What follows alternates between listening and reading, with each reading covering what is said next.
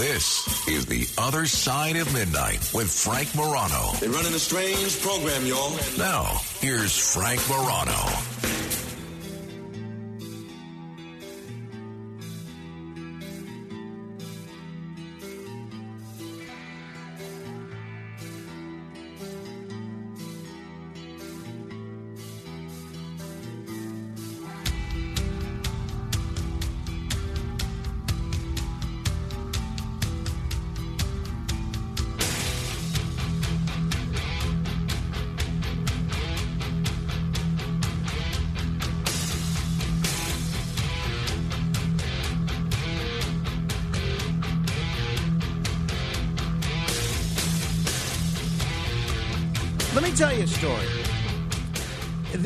This is a story about someone named Lamar Knox. Lamar Knox is a gang member.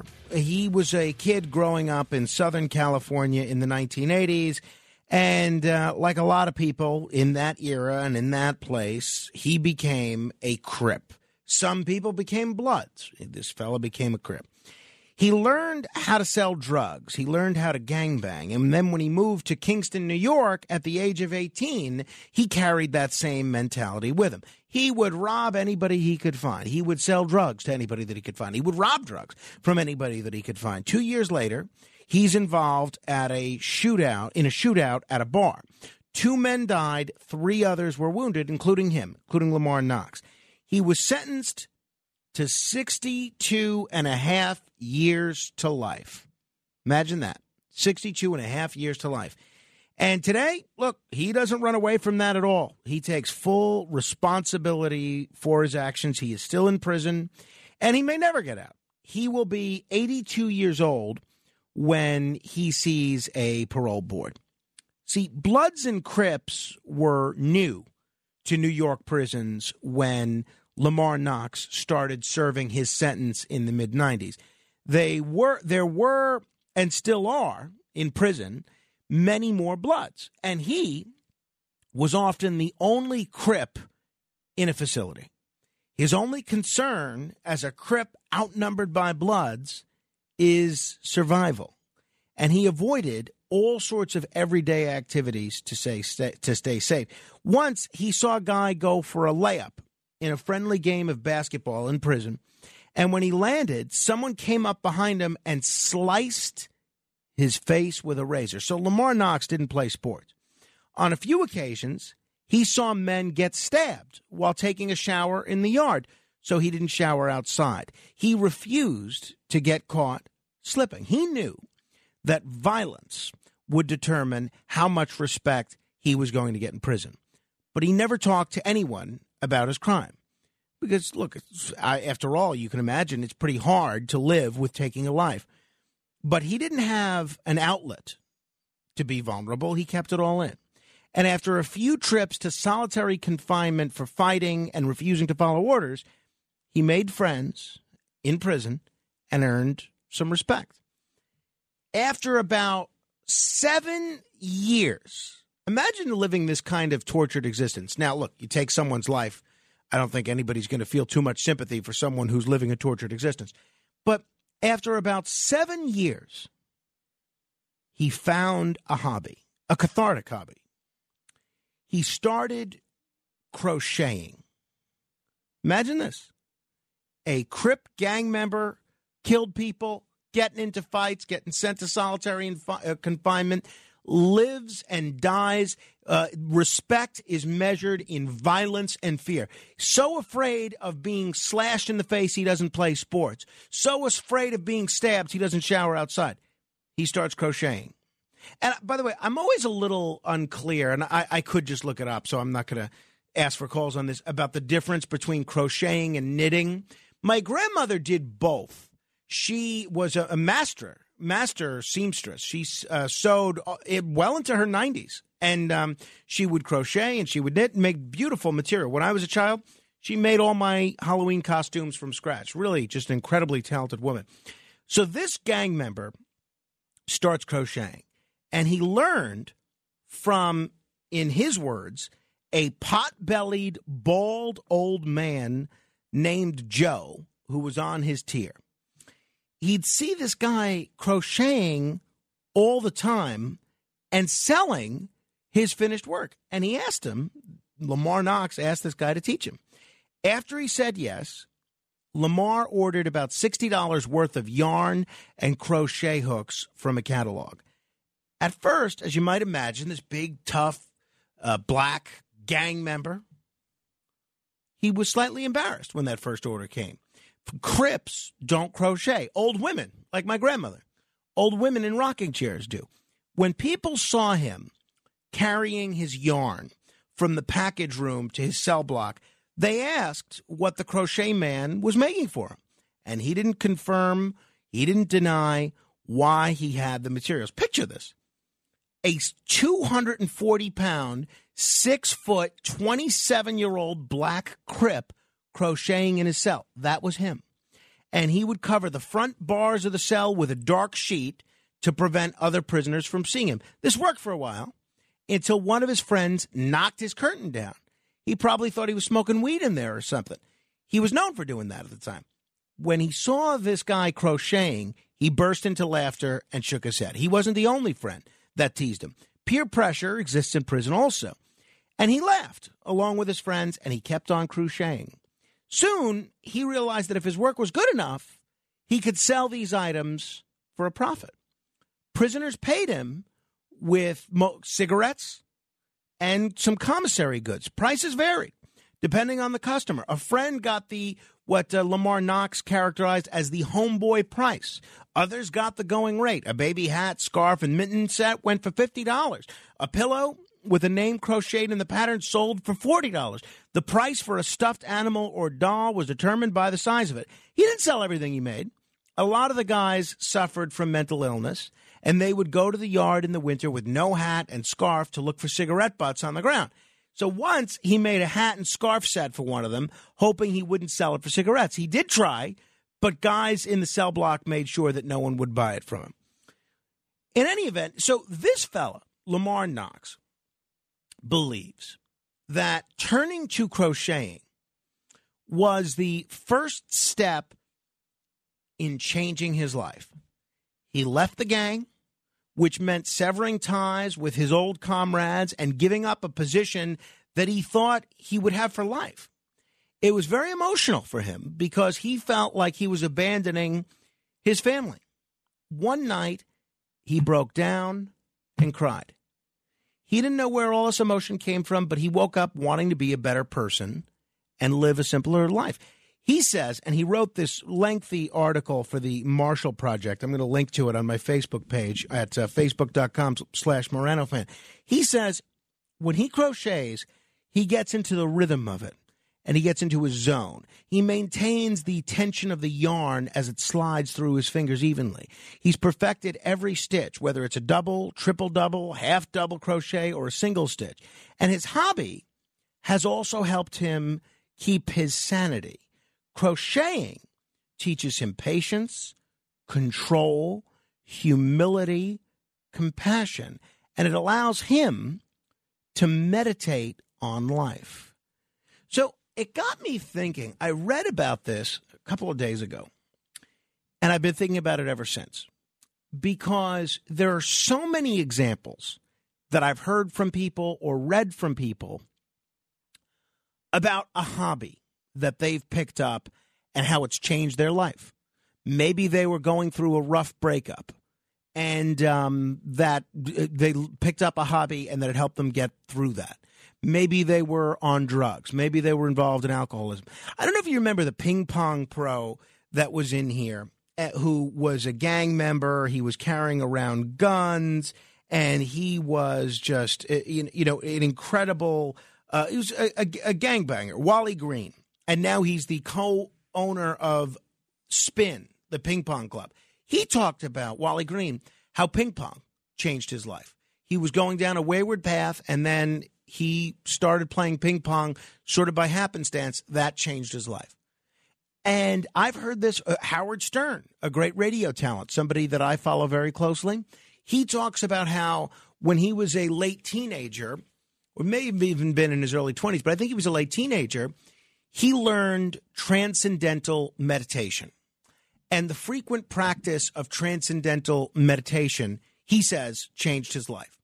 And I'm curious if you've ever picked up a hobby or decided to dive headfirst into a hobby and that has changed your life somehow, and what that hobby is and, and how it changed your life for the better. 800 848 9222. That's 800 848 9222. I was thinking about this for myself, and there are a lot of hobbies that I enjoy. I uh, certainly like ping pong. I enjoy, um, you know, pickleball from time to time, but I don't play it that often. I've only played it a handful of times. Uh, I like racquetball. I like, you know, softball. I like a lot of different sports, but I wouldn't say any of them have really changed my life.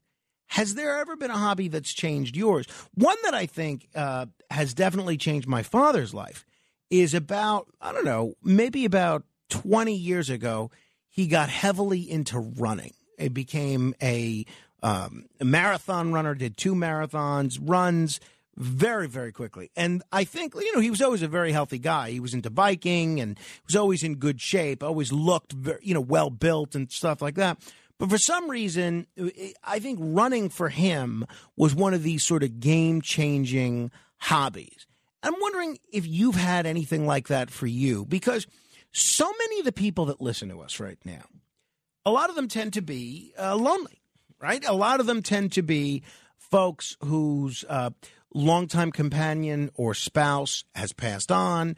Uh, there might be people that are battling different uh, uh, types of, uh, you know, insomnia or any number of things. And there might be any number of hobbies that folks may find to be helpful. And it's funny, I don't remember how this came up. We were talking at my mother in law's at Thanksgiving about different hobbies that you'd like to take on. And my wife said she would really love to crochet.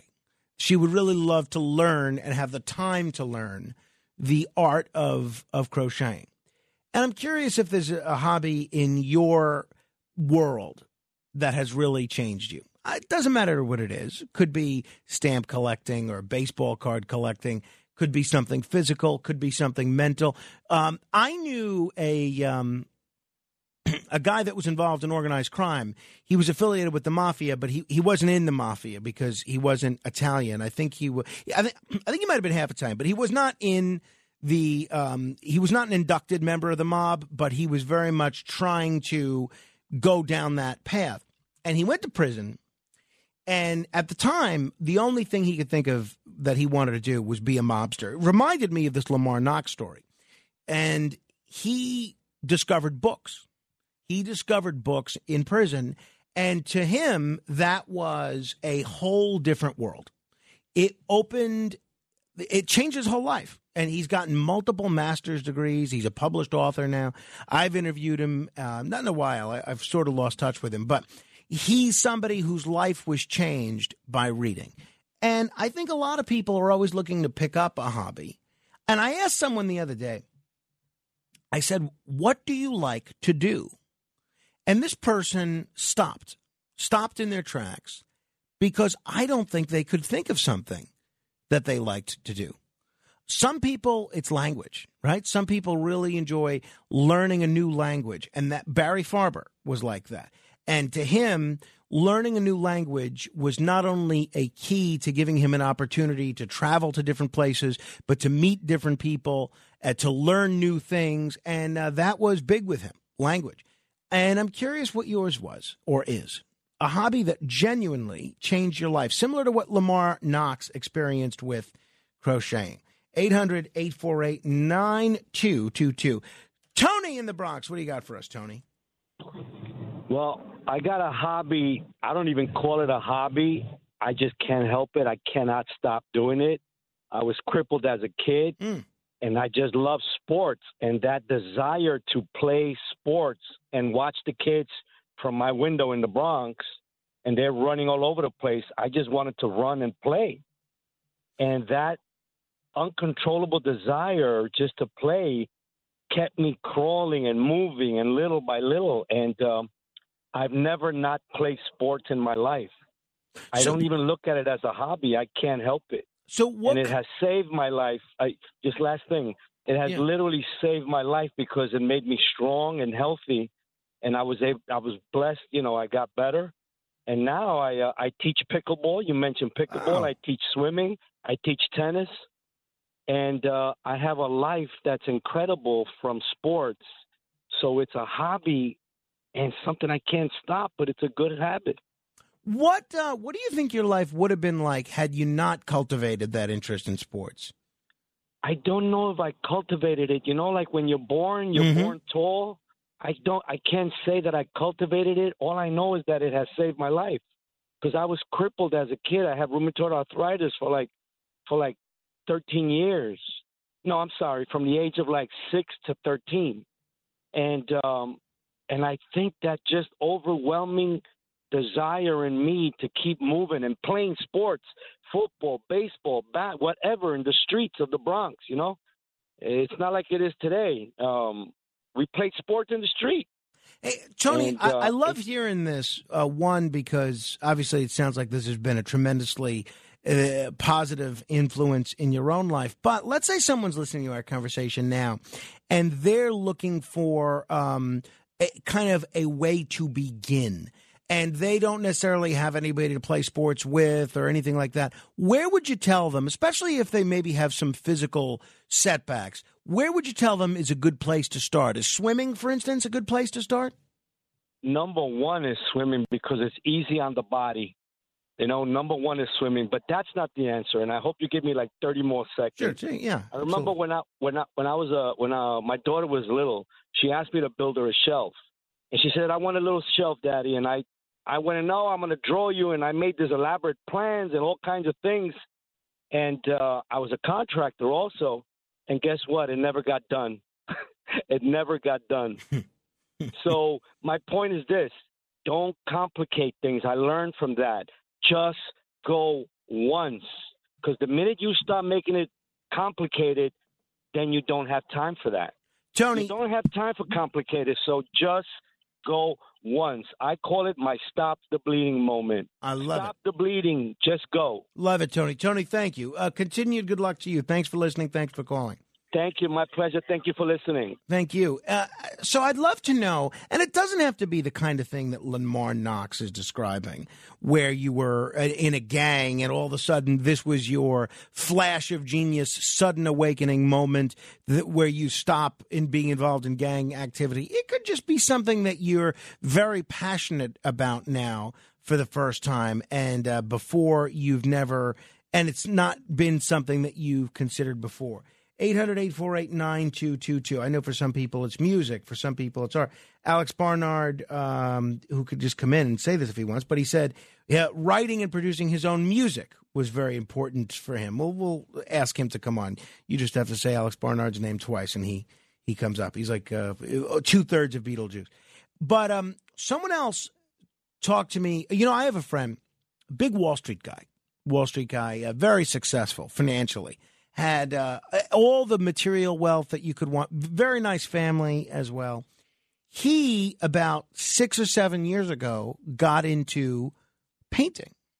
And he describes the process of painting as something that has been incredibly positive for him in terms of relieving stress.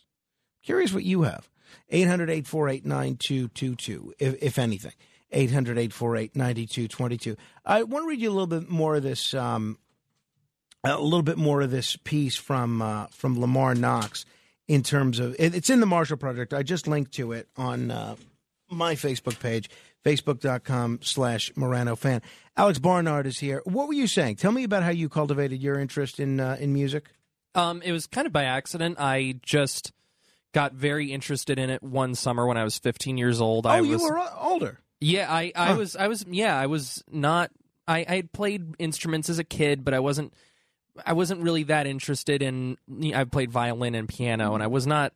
I was not terribly interested in it because it was mostly classical music, and at that time, classical music was not something that I particularly enjoyed. And it wasn't until my funnily enough my introduction to music was through electronic dance music. And when i first started listening to that that's when i kind of realized oh this could be something fun for me to do. And i just picked it up as a hobby one summer when i was 15 and i haven't stopped writing my own music since.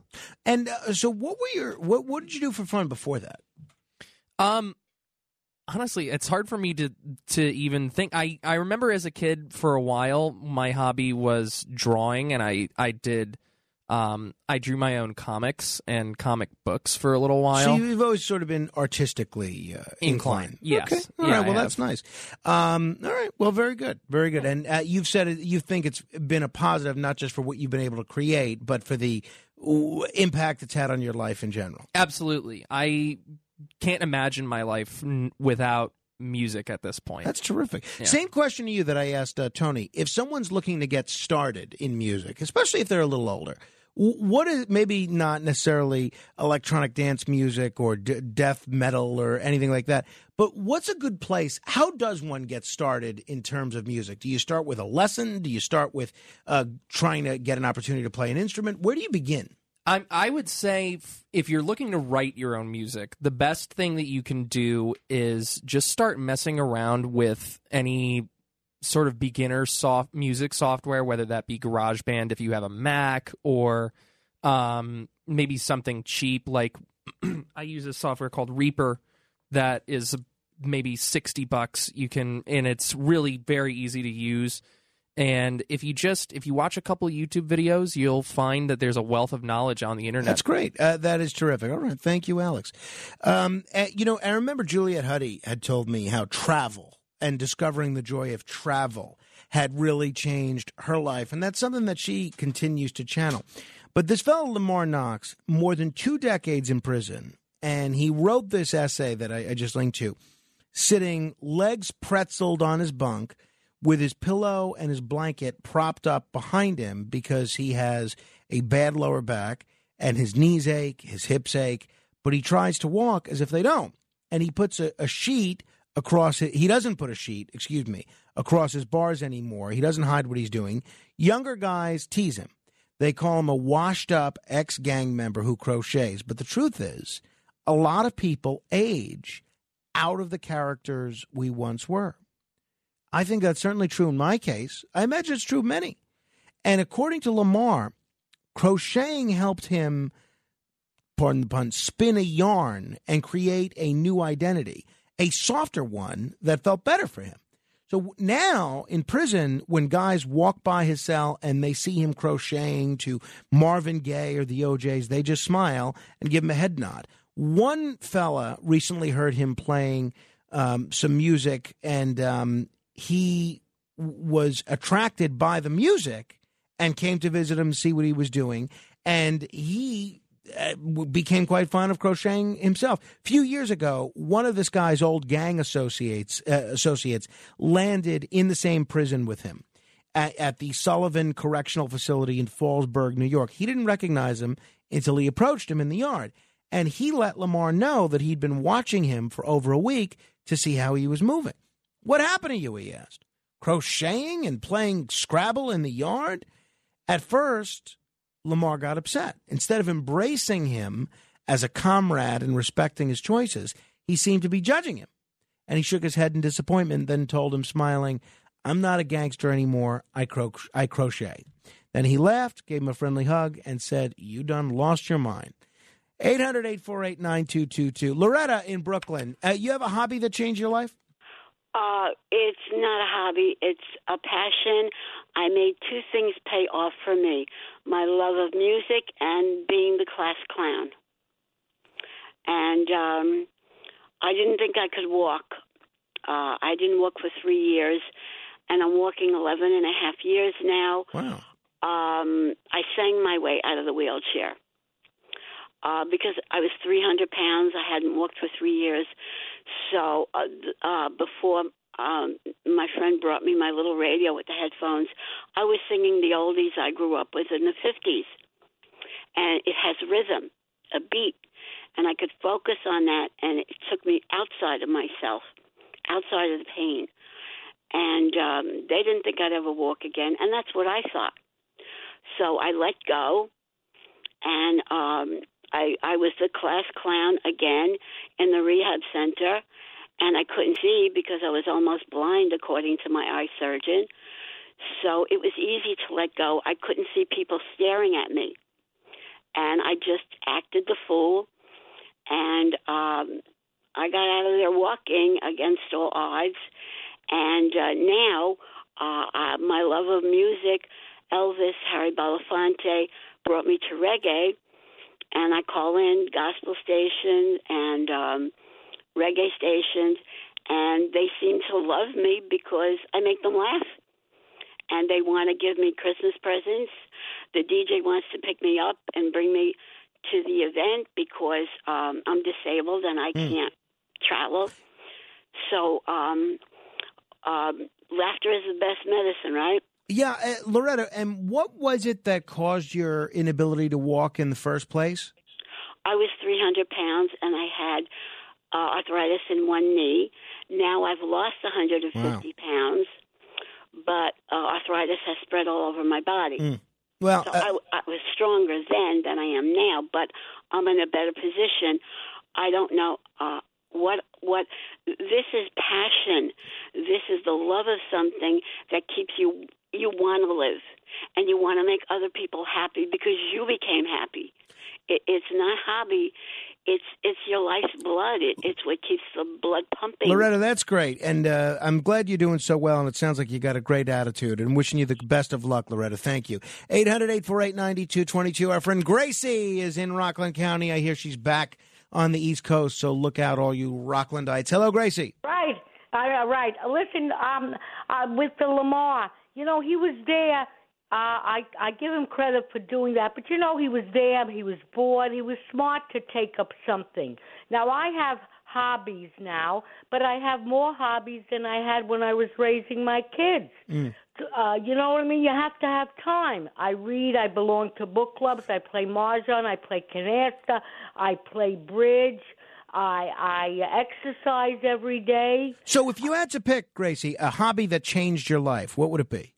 Oh, I don't think anything really changed Nothing. my okay. life. Right. Okay, I've been playing in mahjong since my mother started, so I'm I'm uh, since I was 10 years old, I know the game. Gotcha. So All right. Well, uh, yeah, my Aunt Madeline's a big Mahjong player. Let me know if you ever run into her. Thank you, Gracie.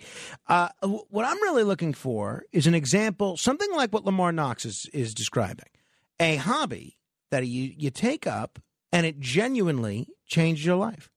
And I think um, Loretta did a good job explaining how music did for her, and maybe even Alex Barnard, 800 848 9222. Henry's in Manhattan. Hello, Henry. Hi, good evening.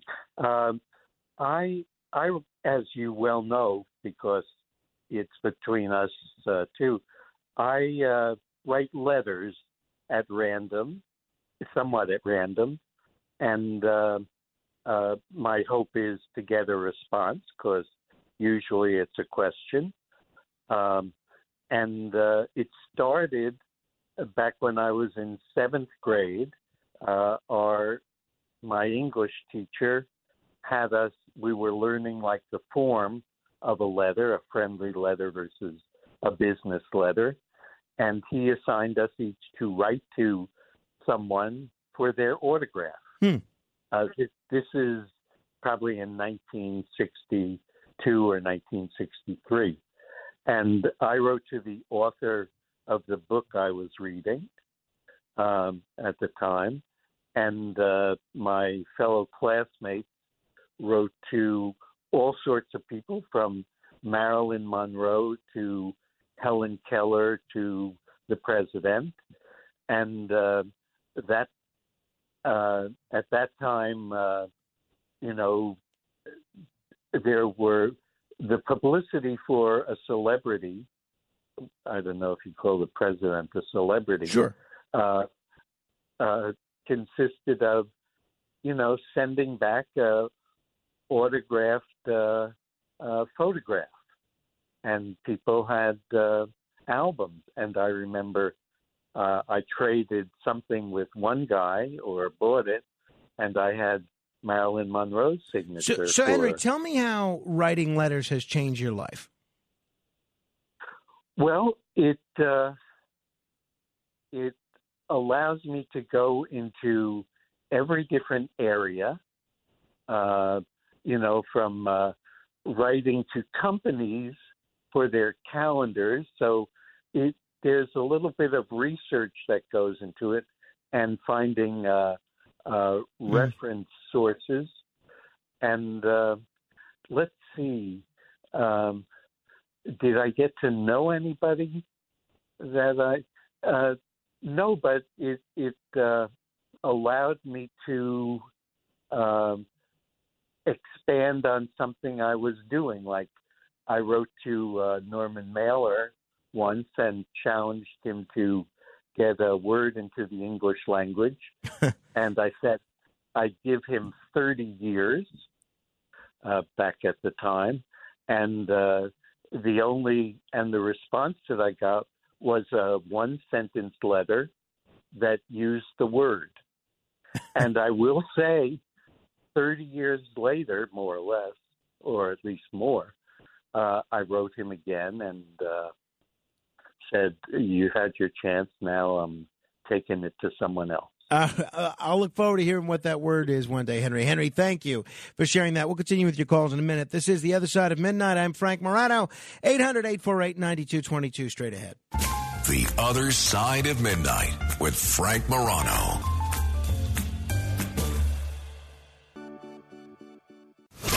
It's The Other Side of Midnight with Frank Morano.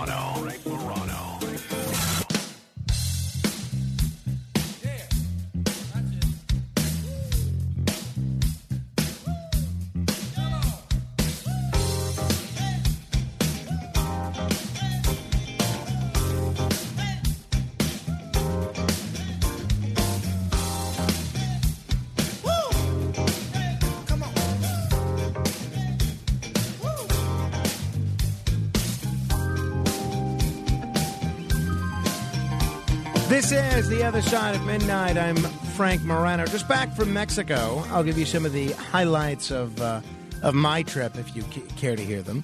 Uh, but I was really taken with this article that I just shared on my Facebook page, which I hope you'll read, about a prisoner, a gang member, pretty violent gang member, who says his whole life was changed by crocheting. And it reminded me of a lot of other stories that I've heard of people whose hobbies have caused them to do a 180 in terms of the direction they were going in life. I'm curious if that, if that applies to you. 800 848 9222. Chris is in Manhattan. Hello, Chris. Hi, my stepfather was saved by doing needlepoint because uh, it it takes away the noise and you can just leave a, an open space and let the real stuff come in. But he was in AA. He got fired from his jobs. He was a teacher in Massachusetts and all that stuff. And he got fired for drinking too much and stuff. So he did AA. And then there was a needlepoint club, not associated with AA, but a, a yarn store. And and to the day he died he was needle pointing and it just gave him a focus. And and he and I really connected because I was not going through drug hard times but just trying to like do something that took out the noise. And I started getting into needlepoint and and the needlepoint out of Vietnam, uh, someone gave me some gifts from there with silk and stuff, and I was like, man, I want to make that. That's how I got there. But needlepoint, man, it it just cuts out the noise. It, it, it's like meditating. Well, how is honestly. needlepoint different from uh, knitting or crocheting? Um, I I I think that knitting is more busy. Like you can be a nervous person Gotcha. and twitching and and doing the needles and and you still don't look like a nut for twitching because you're doing the needles, Mm. you know. Um but And, and so, how needlepoint, how was you- it that your father discovered that? I understand his journey to sobriety and going to AA, but how? What made him decide uh, after stumbling upon that needlepoint club that this is something that I want to try? It was my stepfather. Stepfather, Um, excuse me. um and uh, I actually uh, it, it's a community. It's, it's in the Berkshires, and and you know you go to church, you go to whatever, and people do that. Hey, why not try it? You know? Interesting. All right, thank you, Chris. You know, it's funny. Um, one a film that I've talked about from time to time is Demolition Man. And in that film, it takes place in the future, what was at the time the future. Now I think it's the past. But they program into you a constructive hobby while you're a prisoner. They have a way of programming it into your brain the desire to go out and want to do this. And for Sylvester Stallone's character, who was a cop that ends up going to prison in the future, that was his um, his hobby that they programmed in for him was was knitting. Mike is in Manhattan. Hello, Mike. How you doing? Good. Uh, another like sad story similar to the previous caller. Like I said, I had a bad drug and alcohol habit, and again, I got fired from my job. I lost my my marriage, Mm, lost my apartment. I wound up in Tompkins Square Park, and uh, I- the only thing I had in those days was AA. So I would go to these like musty uh, church basements and uh, just hang around. I had no social life, and no, no network. And at a lot of these uh, these AA meetings at these basements, they would have on the wall like an open mic that was being held at the same place. So I started like writing. Well, they, some people call it poetry, more like uh, I do monologues. So I started writing monologues and going to that. And from that opened up a whole new world. I mean, I met uh, another wife. You know, got jobs back, Oh, things like that. terrific. I was known as kind of like uh, the anarchist poet or the the angry poet, and I, I channel a lot of the anger about like you know the first wife and the marriage and the firing into these poetry contests. And this is like this is like 25 years ago now. And uh, in the meantime, a second uh, well a second kind of disaster struck me. I got very bad off arthritis. I couldn't move around for the most part. But I did start. I started going out to like dance clubs. Now I can't really dance. I can. I I can't move my legs. I could stand up, but I could move like from the waist up, like one of those. uh You know those blow up uh, tubes that you see Yeah, outside yeah. auto. Sure. So I could do that. So I dance. And I, I I go to all these dance clubs now. So it's like even a, a second life. And the third thing I do is call up late night radio. All right, and uh, you know it's, I, the trivia contest. I'm Mike from Manhattan with a thousand dollars. I finally got my check. Oh, wonderful, great. Well, yeah. So uh, I hope uh, I hope you will be loudly proclaiming that uh, you got that thousand dollars all over the just, place. Uh, like I figured, like what am I going to do with? it? I could have just blow it. I, I, I what I did is I decided to use half of it to like uh, to uh, rent a venue on on this coming January uh, first to uh, to have like a, a poetry open mic marathon. Oh, great. From like two to two, ten p.m. And Yeah, uh, great. The other And- half I spent on. Uh, Uh, if people want to go see, the, oh, good for you. Uh, so uh, if people want to see you, not not the strippers part, but just see your poetry on January first, where where can they do that? Did you ever hear of West Beth? It's the it's the artist community. It's on uh, West Street, all the way in the West uh, Village, West and Bethune Street. It's like 11th Street and like you know the West Side Highway, and Yeah. uh, that'll be January 1st between 2 p.m. and 10 p.m. It's free. There's no charge or anything like that. Well, uh, no, I, I'm not. want to read. You can, Yeah, I'm not familiar with it, Mike, but uh, I suspect many of our listeners may come. Mike, thank you. Glad to hear you got your money. Appreciate that. 800 848 9222. We'll continue in a minute. This is The Other Side of Midnight. Straight ahead. The other side of Midnight. midnight. It's the other side of midnight with Frank Morano.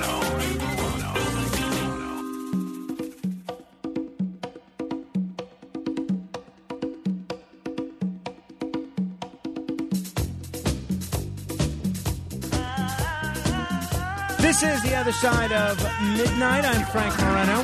Uh, back from Mexico. I was out there for um, my brother in law's wedding. And um, it was, uh, you know, destination weddings are always, they're always fun. And it's always great whenever you're going on vacation anywhere, whatever the occasion is, to um, when there's um, a whole lot, bunch of people that you know. It's uh, I don't know. It's something kind of very festive about that, and especially if it's uh, it's family. So we had a great time. So uh, my wife and I and Carmine left on Friday, and we were very very nervous, very antsy about taking our one year old on the airplane. Oh, I miss him already. So we um we we called an Uber early Friday morning, Oh, the best was, and uh, you could have almost predicted that this was going to happen. My wife and I both had to wake up super early on Friday morning to finish different things and get ready. I don't know. There's a whole bunch of things that need to do. Uh, and we we both went to bed super early. I think we were in bed by 9:15 p.m. Now, when you live nocturnally as I do, what do you think's going to happen? By t- midnight, I was up, wide awake. So I was up from midnight to 4:40 in the morning, and um, so that that provided for an interesting whole day. So I uh, then we call an Uber to take us to the airport. J- uh, for whatever reason, we couldn't get anything out of Newark. We ended up going out of JFK. Uber driver comes, nice lady is driving the Uber, but you could tell she's not that experienced of an Uber driver. I don't know what, what country she was from, but she had a little bit of a foreign accent. Not sure. Nice lady, though. And uh, we're driving, and, and she clearly does not know our neighborhood. I'm trying to give her directions, and she's a little confused for a whole bunch of reasons. I, I think mostly due to inexperience. So on the way to the airport, and my wife is just I don't want to say she's a nervous wreck because she's not, but she's very on edge, very on edge about getting Carmine on the plane, getting through security, yada, yada, yada. I am as cool as a cucumber, which drives my wife even crazier. The fact that I'm not equally stressing. So we get, uh, we're, we're in this Uber, and this lady says, Well, I'm going to have to, uh, I think I have to pull over and get some air my tire is blinking that it needs air. And I said, okay, you can go to that gas station right over there. And I could tell just by the way she's acting, she has no idea what, what she's doing.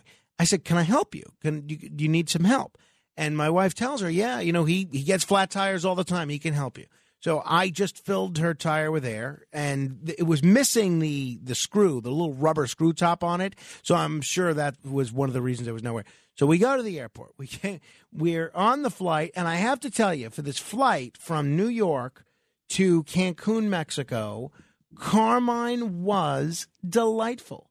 He barely cried at all. The three of us all sat in a row. The hardest part at the end of the flight was getting the car seat back out of the uh, plane because, you know, it's not exactly a lot of space there, but he did great he did wonderful. So Friday was the day that they had the um, the rehearsal dinner, but um, obviously Carmine's got to go to bed around eight eight thirty, and we're not going to send him to bed by himself as a one year old. So I end up staying in bed with him because I want my wife to be able to spend time with all her family. My wife is one of nine and I think se- not I think seven of her eight siblings were all in attendance, which meant a lot for her because you know she doesn't usually get to spend a lot of time with seven out of eight because who lives in New Jersey, who lives on Long Island, who lives in California, and so I w- volunteered to go up to bed with Carmine, which meant I have to tell you and she was telling people, my wife was saying, you know, Frank will probably be down. I'll take the first hour of the rehearsal dinner party, and then Frank will come down for the second hour. He's going to be up. Uh, he'll take a nap and then be up with you guys. He'll probably be out by 1.30, 2 o'clock in the morning. I slept from 8 p.m., right after I put Carmine down uh, to bed, to 6.30 in the morning. I got so much sleep. I felt like a new man the next day. It didn't matter that I hadn't eaten, no dinner or anything. I didn't get to go out with anybody or see the sights in Cancun on Friday night. I was as refreshed as can be. Saturday comes around, we're doing all these Saturday things and um, you know, walking around by the pool. Oh, the best was this. I uh my my brother-in-law James, it's funny. I am not clear on what you're supposed to call your spouse's brother-in-law. Like, for instance, my brother in law to me is my wife's brother, right? Makes sense. Now, what is her brother in law to me? Now, I always thought the proper expression was her my wife's brother in law. But apparently, according to a lot of the experts, that's not the case. It's still my brother in law. But I feel like there should be a different word for that. But uh, since there's not, uh, my, my brother in law, James, texts Rachel before we leave and says, in words or substance, there's no cigars here. Can Frank bring some so we can smoke some? So I figure we're going to Mexico. They sell Cuban cigars down in Mexico. And I'm told by people that these Cuban cigars are ubiquitous down there. So I said, no big deal. I'm sure they even sell them at the airport. So we land in Mexico. and I find these this box of very reasonably priced cigars, almost too cheap. And I say, all right, these the, it basically amounted to five dollars a stick. And I look them up; they're budget price cigars, but they are technically Cuban. So I get a box of those just so we have something.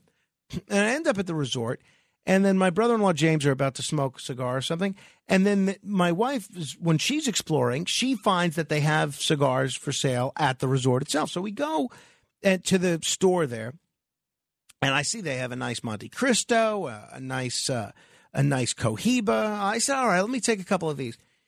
The lady at the store tells me a price which was so outrageous. I don't even remember what it was because I think I mentally blocked it.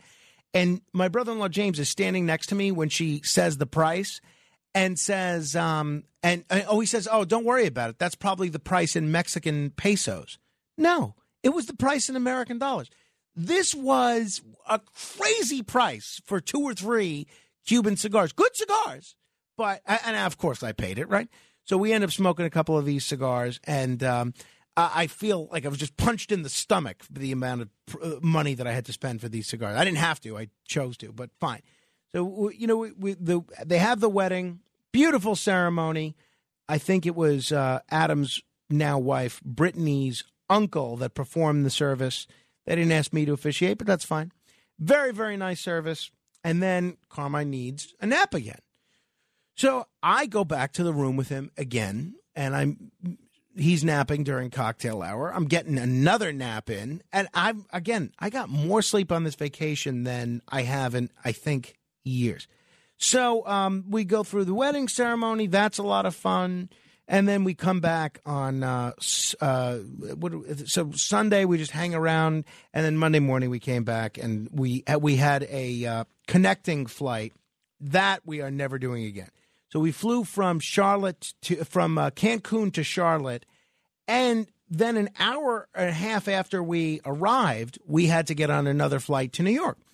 And as we're planning this, we're going to say, what are we going to do for two hours or an hour and a half? Well, it turns out the line to get through customs was so long, and you have to go through security again, and that you have to recheck your luggage again and I'm not complaining. I guess that that's the circumstance. It's Fine. And the gate that we were departing from is all the way at the other end of the airport. So, and this is only adding to my wife's stress level. So, sure enough, this flight from Cancun to Charlotte, my son Carmine was awful. And he was so unhappy, so sad. He cried almost the entire time. I felt bad not only for him, but for the people sitting behind us and in front of us. I apologized to them, but they were all cool and um, he just had such a bad flight. I felt so sorry for him. So we finally we are in this Charlotte airport, and we go from thinking we're going to have a healthy margin to make this next flight to having almost no margin.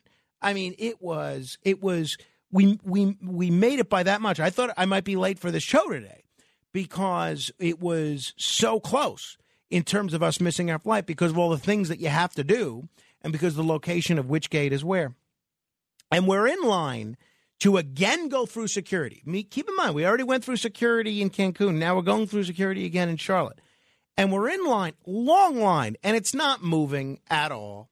And I see there's one guy that's being lightly scolded by one of the TSA people, and they ask him more questions, and they have them come, him come with them, and then he comes back. So I said, okay, maybe they he was carrying something he shouldn't be having. And I hear him offering some explanation. I'm sorry. I fly all the time. I don't know. Okay. So that guy gets back in, and then, assuming that's leading to the delay. And then two other guys come in. And I, I, at the time, I was thinking, I don't want to stereotype anybody, but this guy looks like some rapper. And it was not somebody that I was familiar with because I don't know rappers. And I was saying, he am I just saying that because he's black and wearing sunglasses in, indoors and dressed flamboyantly? And I said, I mean, is that kind of racist on my part? So he goes through, and I'm assuming this is another guy that got pulled off the line earlier. But pretty soon, pretty soon, I can tell from the other TSA agents the way they're acting. This guy didn't get pulled off the line. This guy was placed cutting in the line in front of me. Now you can't say anything because you say anything to these TSA agents and forget about it, they will make a slow process even slower. So the minute I knew that this guy was uh, somebody, was I see the TSA agent admiring this guy's socks when he takes his shoes off. He takes his shoes off to put them on the conveyor belt. She says, "Oh, look at the pattern on those socks." And this guy goes right through, no waiting in line with his friend. Goes, guy goes right through. And now I'm trying to be extra nice because now my wife is, I can feel her temper just ready to get to a boiling point because she thinks we're going to miss this flight. And then I hear these other TSA agents, there's five of them now, all talking about this guy. And they're talking about celebrities. And I said, hey, who was that guy? And they said, oh, that was DaBaby. And I said, "Oh, DaBaby. I thought you were talking about my son," which I did think because I kept hearing them talking about baby, baby, and I thought they would say, "Oh no, we got to get a baby." Apparently, there's this rapper named DaBaby, and they had this guy cut in line in front of us, and we almost missed our flight. So we get on the flight to um, fr- uh, from Charlotte to New York. Uh, that was a lot better. Carmine slept almost the entire time, but it was a very uh, fun trip. Got to spend time with a lot of family, got to meet a lot of new friends, and for my purposes, I got to sleep a great deal. So uh, I didn't get to sleep so much yesterday or today, but uh, Friday, Saturday, and Sunday, I was a not so lean sleeping machine. That is the incredible true story of our trip to Mexico. All right, we got commendations coming up. We have uh, the mail coming up. Uh, a lot of interesting things. Oh, and hey, it's runoff day in Georgia. I'll tell you what you can expect. This is The Other Side of Midnight. In the words of the great Bob Barker, help control the pet population. Make sure you get your dog or cat spayed or neutered.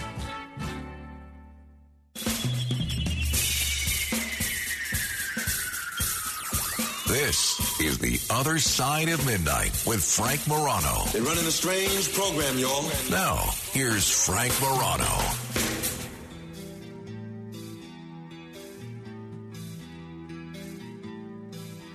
So, some of you may have forgotten this because this is something that has not gotten much attention since the outcome of the other Senate races was decided. But you know what today is? Today is Election Day in Georgia. It is the day of the Senate runoff between Republican Herschel Walker and Democratic incumbent uh, Raphael Warnock. Now, um, it, ever since the Democrats notched a 50th seat by winning elsewhere, the Georgia race has received far less attention than it would have if the majority were at stake. So the majority is not at stake. The Democrats w- will still retain the majority. If Herschel Walker wins, if Raphael Warnock wins, the majority leader will still be Chuck Schumer. The minority leader will still be Mitch McConnell. The uh, Schumer will be in a position to approve federal judges, approve ambassadors, and things of that nature. If it was a case where the um, Republicans had won one other seat, then this would be a different ballgame. It's still important, though. The difference between a 50 50 Senate and a 51 49 Senate, without being too technical, is pretty significant. A 51 49 Senate means that committees will no longer have even numbers of members, Democrat and Republican. That makes Chuck Schumer's attempts to get legislation and nominations to the floor much easier. And the balance of power in the Democratic caucus will shift slightly to the left, which denies Joe Manchin and Kyrsten Sinema to some extent the extraordinary control that they have been using to be sort of a centrist swing vote. So um, I have not put, I don't put, I should say, a lot of stock in polls. I think these polls are inaccurate far too often. I think the polling methodology is outdated. And I think the people in the press spend too much time allowing polling results to dictate how they cover elections. And that's why I'm going to tell you the polling results, but I'm going to give you my prediction for this race. And I could be wrong. In fact, most of the time I am wrong. I am predicting that today Herschel Walker is going to win this race. And a lot of people have already voted. I think over a million and a half people have already voted. By the way, you remember this is the state of Georgia where we were told the voting law they passed was so restrictive that Major League Baseball had to move the All Star game, and uh, companies were calling for, for boycotts of the state of Georgia because of the new voting law.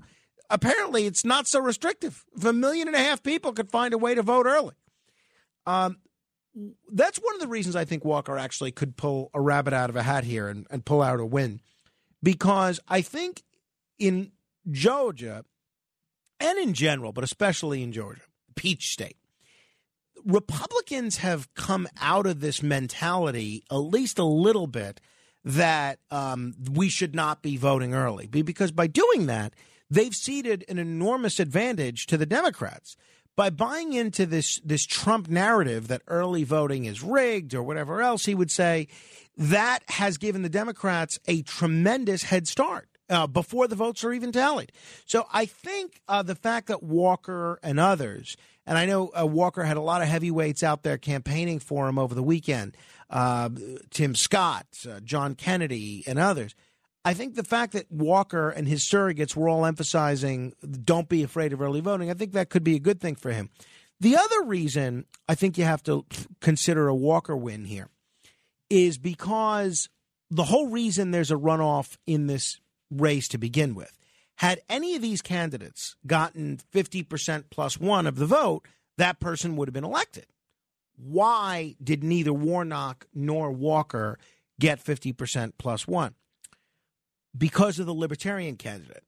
The Libertarian candidate, Chase Oliver, managed to get uh, a pretty significant number of votes, I think about 81,000 votes in spite of the fact that he raised only $8,000. Now, on the one hand, that's pretty impressive. On the other hand, it shows you how unhappy the people voting for Chase Oliver were with both candidates. By the way, I'll remind the Georgia folks that had they had ranked choice voting instead of runoff elections here, they could have saved the whole second cost of this election by just having people rank their choices. But I think that the plurality of people that voted for Chase Oliver are going to vote for uh, Herschel Walker because I think they tend to be people that want lower taxes, that want less government spending, and things of that nature. And they were almost kind of making a statement by voting for Chase Oliver that, okay, we know Herschel Walker's a flawed candidate. We don't like maybe some of the character things that he's done in the past. We don't like some of the things that he said.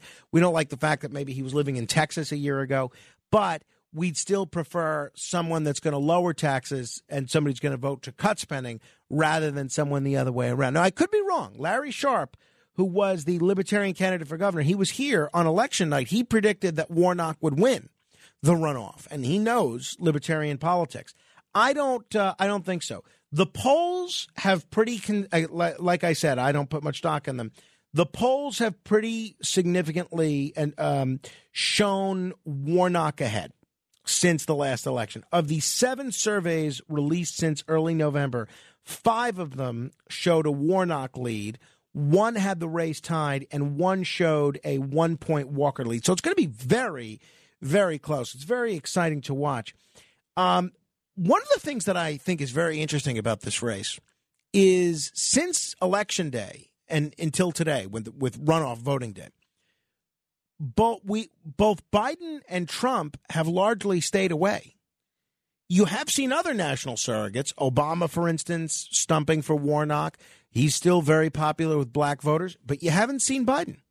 And Trump, who made some very controversial uh, remarks recently by saying they should terminate the Constitution. Uh, I'm, I'm paraphrasing here, but that was the gist of what he said. And by doing some very controversial things like dining with Kanye West and Nick Fuentes and others, they've stayed away. And I think part of the reason they've stayed away is because Warnock's folks have told Biden, no, no, no, no, we don't need you. And I think Walker's folks have politely said the same thing to Trump. So, uh, for Republicans, the job of taking back the Senate in 2024 is going to be a whole lot easier if they take Georgia now, because you have a lot of states that tend to favor Republicans that have uh, Democrats up for election in the Senate in 2024. The the best example is West Virginia. Joe Manchin is up for reelection in West Virginia, and that's a state where uh, Trump is a rock star. So, uh, and there's a couple of Republican, prominent Republican elected officials that are talking about running for U.S. Senate there. But uh, you'll also get a sense of whether one of the one of the dynamics of the midterm elections remains strong, which is voters, especially right leaning independents, breaking with their party when it nominates someone that might be considered out of the mainstream. You saw that in Pennsylvania with their gubernatorial candidate. You saw that in Arizona to some extent. And I think you could be seeing it potentially here in Georgia. Maybe not, though. If Walker loses, it also does diminish the, uh, I think, a little bit of the brand that Trump has built for himself as a kingmaker in certain circles. We'll see. Uh, but Georgia's going to be a pivotal state. You know, with the Electoral College, and I don't want to get in the whole Electoral College debate, but with the Electoral College, right now, we know who's going to win almost every state in the presidency in 2024. Almost every state is decided in 2024.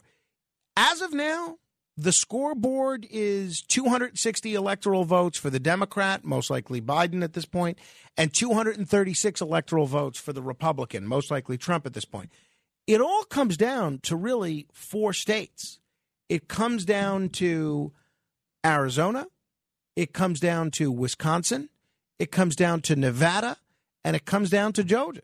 Everything else, we know, eh, barring some major, major sea change, we know how everything else is going down. So Georgia is one of the true, genuinely purple states. We have fewer purple states than ever in the current climate, as polarized as the country is. And uh, I think we could see what happens today maybe be a harbinger of things to come in 2024. What do you think? I'd be curious as to your prediction. Be curious as to your rooting interest. 800 848 9222. That's 800 848 9222. But uh, I think both sides are cautiously optimistic. I think both sides are also a little bit nervous uh, in terms of how today is going to go. So we'll see. We'll bring you the results, obviously, tomorrow. There's a chance we may not know the winner by the time that we're on the air tomorrow depending on how close this race is. But uh, we'll bring you whatever information uh, we do know. So it's uh, obviously the eyes of the world, certainly the eyes of the country, are on Georgia. By the way, they have just overwhelmingly reelected a Republican governor, and Walker very smartly, and, and for his campaign's perspective, very smartly, is trying to drape themselves in the aura of Brian Kemp Brian Kemp just won handily over Stacey Abrams in the gubernatorial election. So Walker is embracing Brian Kemp at every opportunity these days. So um, we'll see where this goes.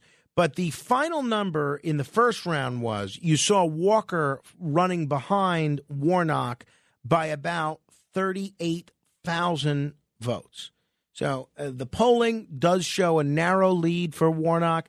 If you're betting, the safe money is to go with Warnock. But look, if you're a gambler like I am, and again, I don't have a strong rooting interest here. I- will be honest.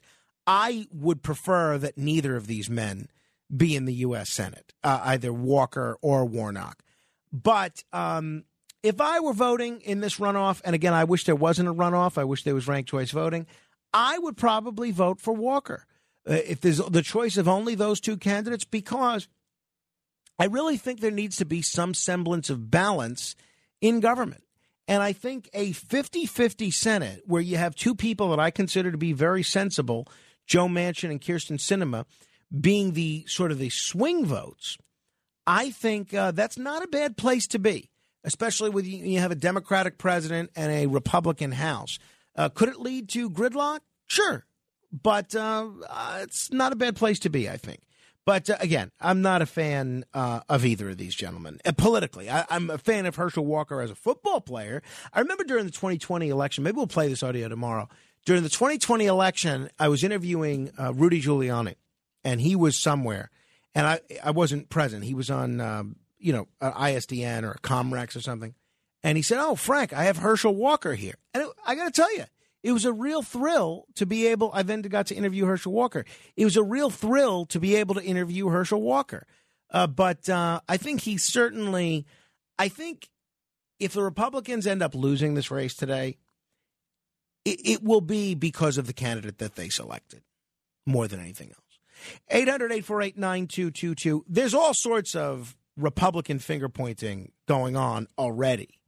Um, the uh, the it's it began a long time ago, but his chief primary opponent said that Walker would lose to Warnock, and this has kept up through the early voting period when the outgoing Republican lieutenant governor refused to vote for either candidate. But there is a path to a Walker win. The GOP, in some respect, needs to catch up to the Democrats on base turnout, which the Walker campaign believes they're already doing after the Democrats, who won a lawsuit to get early voting options last weekend, dominated for the first few days. It could convince some of the 200,000 Republicans who voted for Kemp but not Walker to grit their teeth and come back home for the runoff. So that's the thing is that's what it's going to come down to. Is do they get a plurality of the 81,000 voters who voted for the libertarian and do they get some of these 200,000 Republicans that voted for Kemp but not for Walker? And I don't know the answer to that, but uh, I think there's a good chance they might and um, we'll see what happens. 800 848 9222. That's 1 800 848 9222. It's also interesting what they're choosing to focus on in the days leading up to the final day of voting. They had this big rally in Columbus, and they had uh, State Senator Randy Robertson uh, do this big rally. And the things that they did not mention, I thought were very interesting.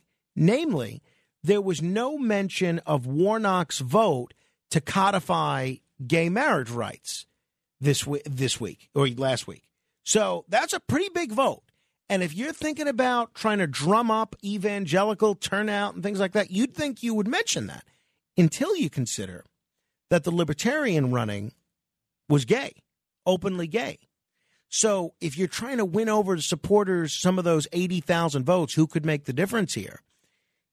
I don't think you do that by demonizing someone that voted to codify same sex marriage. So Warnock's ads and his speeches emphasize the vote for the insulin price cap and support for a uh, child tax credit. Walker's promise has been to oppose the Biden agenda, full stop which I, I think goes to show you that their internal polling is showing what you suspect it might, which is that Biden is not necessarily the vote mover in that state these days, at least not in a positive direction. So uh, I'd be curious what, what you think is going to happen. Um, Republicans won every statewide race except Walker's last month. And they improved in a lot of suburbs, but they didn't win them.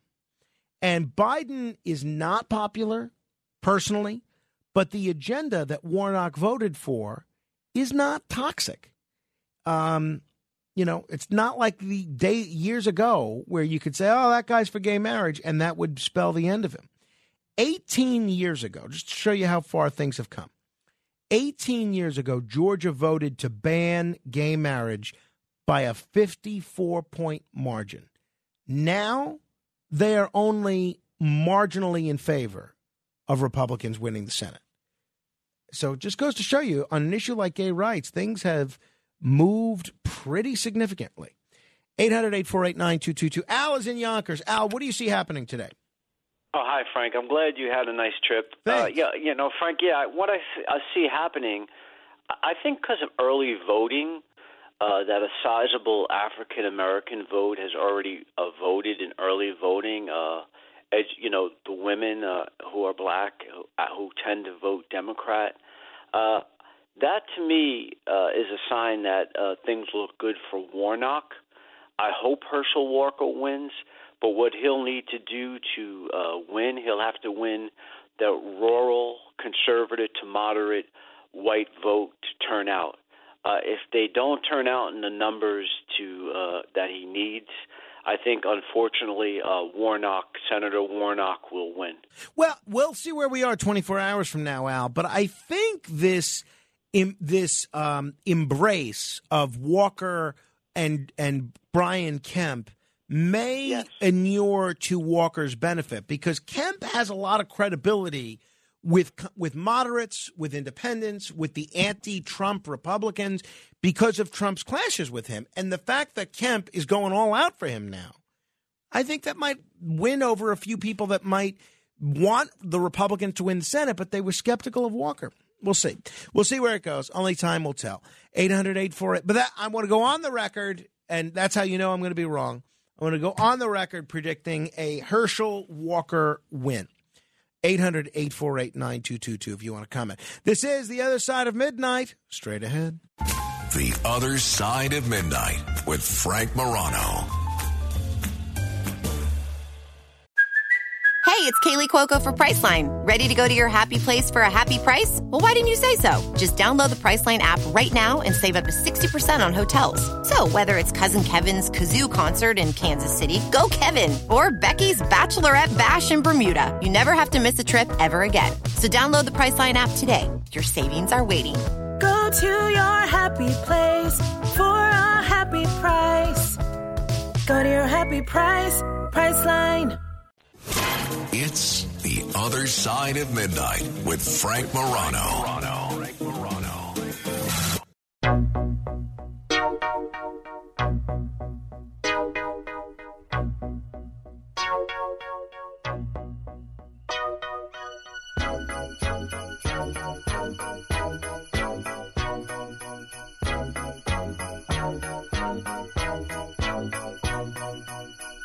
The is right spirit's up. We're here tonight, and that's enough. Simply having a wonderful Christmas time. Simply having a wonderful Christmas time. The party's on, the feeling's here. That only comes this time of year. Simply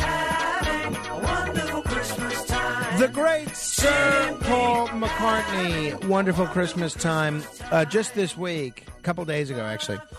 In celebration of his 80th year, Sir Paul McCartney released, uh, they issued seven inch sing, uh, a seven inch singles box, a massive numbered limited edition collection of 80 seven inch singles spanning from 1971 to the present. Apparently, was personally supervised by Paul McCartney, and it cre- cre- contains recreations of 65 singles and promos using restored original artwork from 11 different countries. That's pretty neat. That is pretty neat. And uh, Paul McCartney, I mean, you look at a guy that is still just as um, incredibly impressive as a musical and talent now as he was 40, 50 years ago. And uh, I think that's him to a T.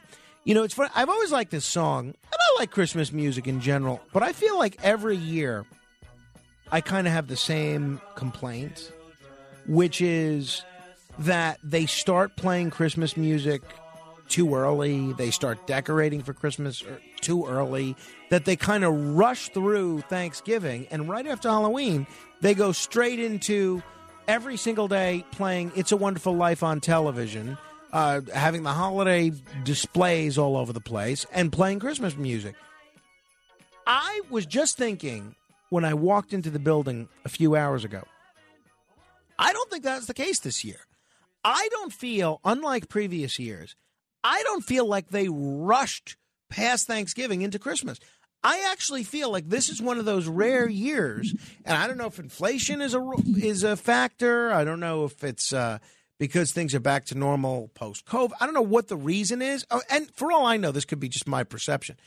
But I don't feel like they really rushed through Christmas this year. I feel like Christmas is unfolding at an appropriate calendar, and it's going through an appropriate time. So that's just my perception. Uh, if you want to comment, you can. 800 848 9222. If you're just tuning in, we're going to go through the mail a little bit later. I've been trying to, uh, in addition to preparing for the show since I've been back, I've been trying to make my way through all the email that I've gotten, and I've made very little headway. But if you want to add to the email that I have, uh, we're going to read through some of it a little later. You can email me at frank.morano at wabcradio.com. That's frank.morano at wabcradio.com. Uh, no guests today. I'm essentially right back from, so it's plenty of time for you and I to speak about anything that we've covered. But uh, I'm essentially, I came from the airport basically to the radio station. I dropped my wife and son off, took the car, and came here to the station. And um, my wife was really trying to get me to take today off. She was saying, Yo, you mean I'm not going to have any help putting Carmine to bed? You mean if there's a slightest delay in your flights or in our flights, you're going to miss the show? Don't you think it's the smarter thing to do to take Tuesday off? And I said, absolutely not. Absolutely not. If there is a likelihood that I am here in time for Tuesday morning's show, I am absolutely doing the Tuesday show. And she said, you know, why is this so important? And I'll tell you one of the things that um, is so important is I really appreciate Curtis Sliwa filling in on both Friday and Monday. And I so I know a lot of people love Curtis and a lot of people don't really care for his style. I am a huge Curtis fan and I remain a big Curtis fan. And I know he takes some shots at me, and I think that's great. I think it's hysterical. I think it's wonderful. Curtis, I was listening to a big portion of Curtis's show on Friday morning because I couldn't sleep and because I had to uh, record some commercials. So I, in baseball, and I'm a baseball fan, there's the notion of I'm sure that there's the equivalent in other sports as well, but uh, baseball's the sport that I'm most familiar with. There's the no- notion of a five tool talent in baseball because there's a lot of baseball players that are good home run hitters. There's a lot of baseball players that are good hitters for average. There's a lot of good hitters. There's a lot of good baseball players that are great fielders there's a lot of great baseball players that are very quick and can steal bases and uh, bang out a, a triple, right? Uh, when you when you have a, a, ball hit to the outfield, and there's a lot of po- players with a great throwing arm, but there's n- very few players that are genuinely five tool talents that can do all of those: hit for power, hit for average, uh, do great fielding wise, do great with the throwing arm, and uh, do great in terms of speed as far as I'm concerned, as far as radio talents go, Curtis is genuinely a five tool talent. I mean, he really can do anything. He is a gifted storyteller.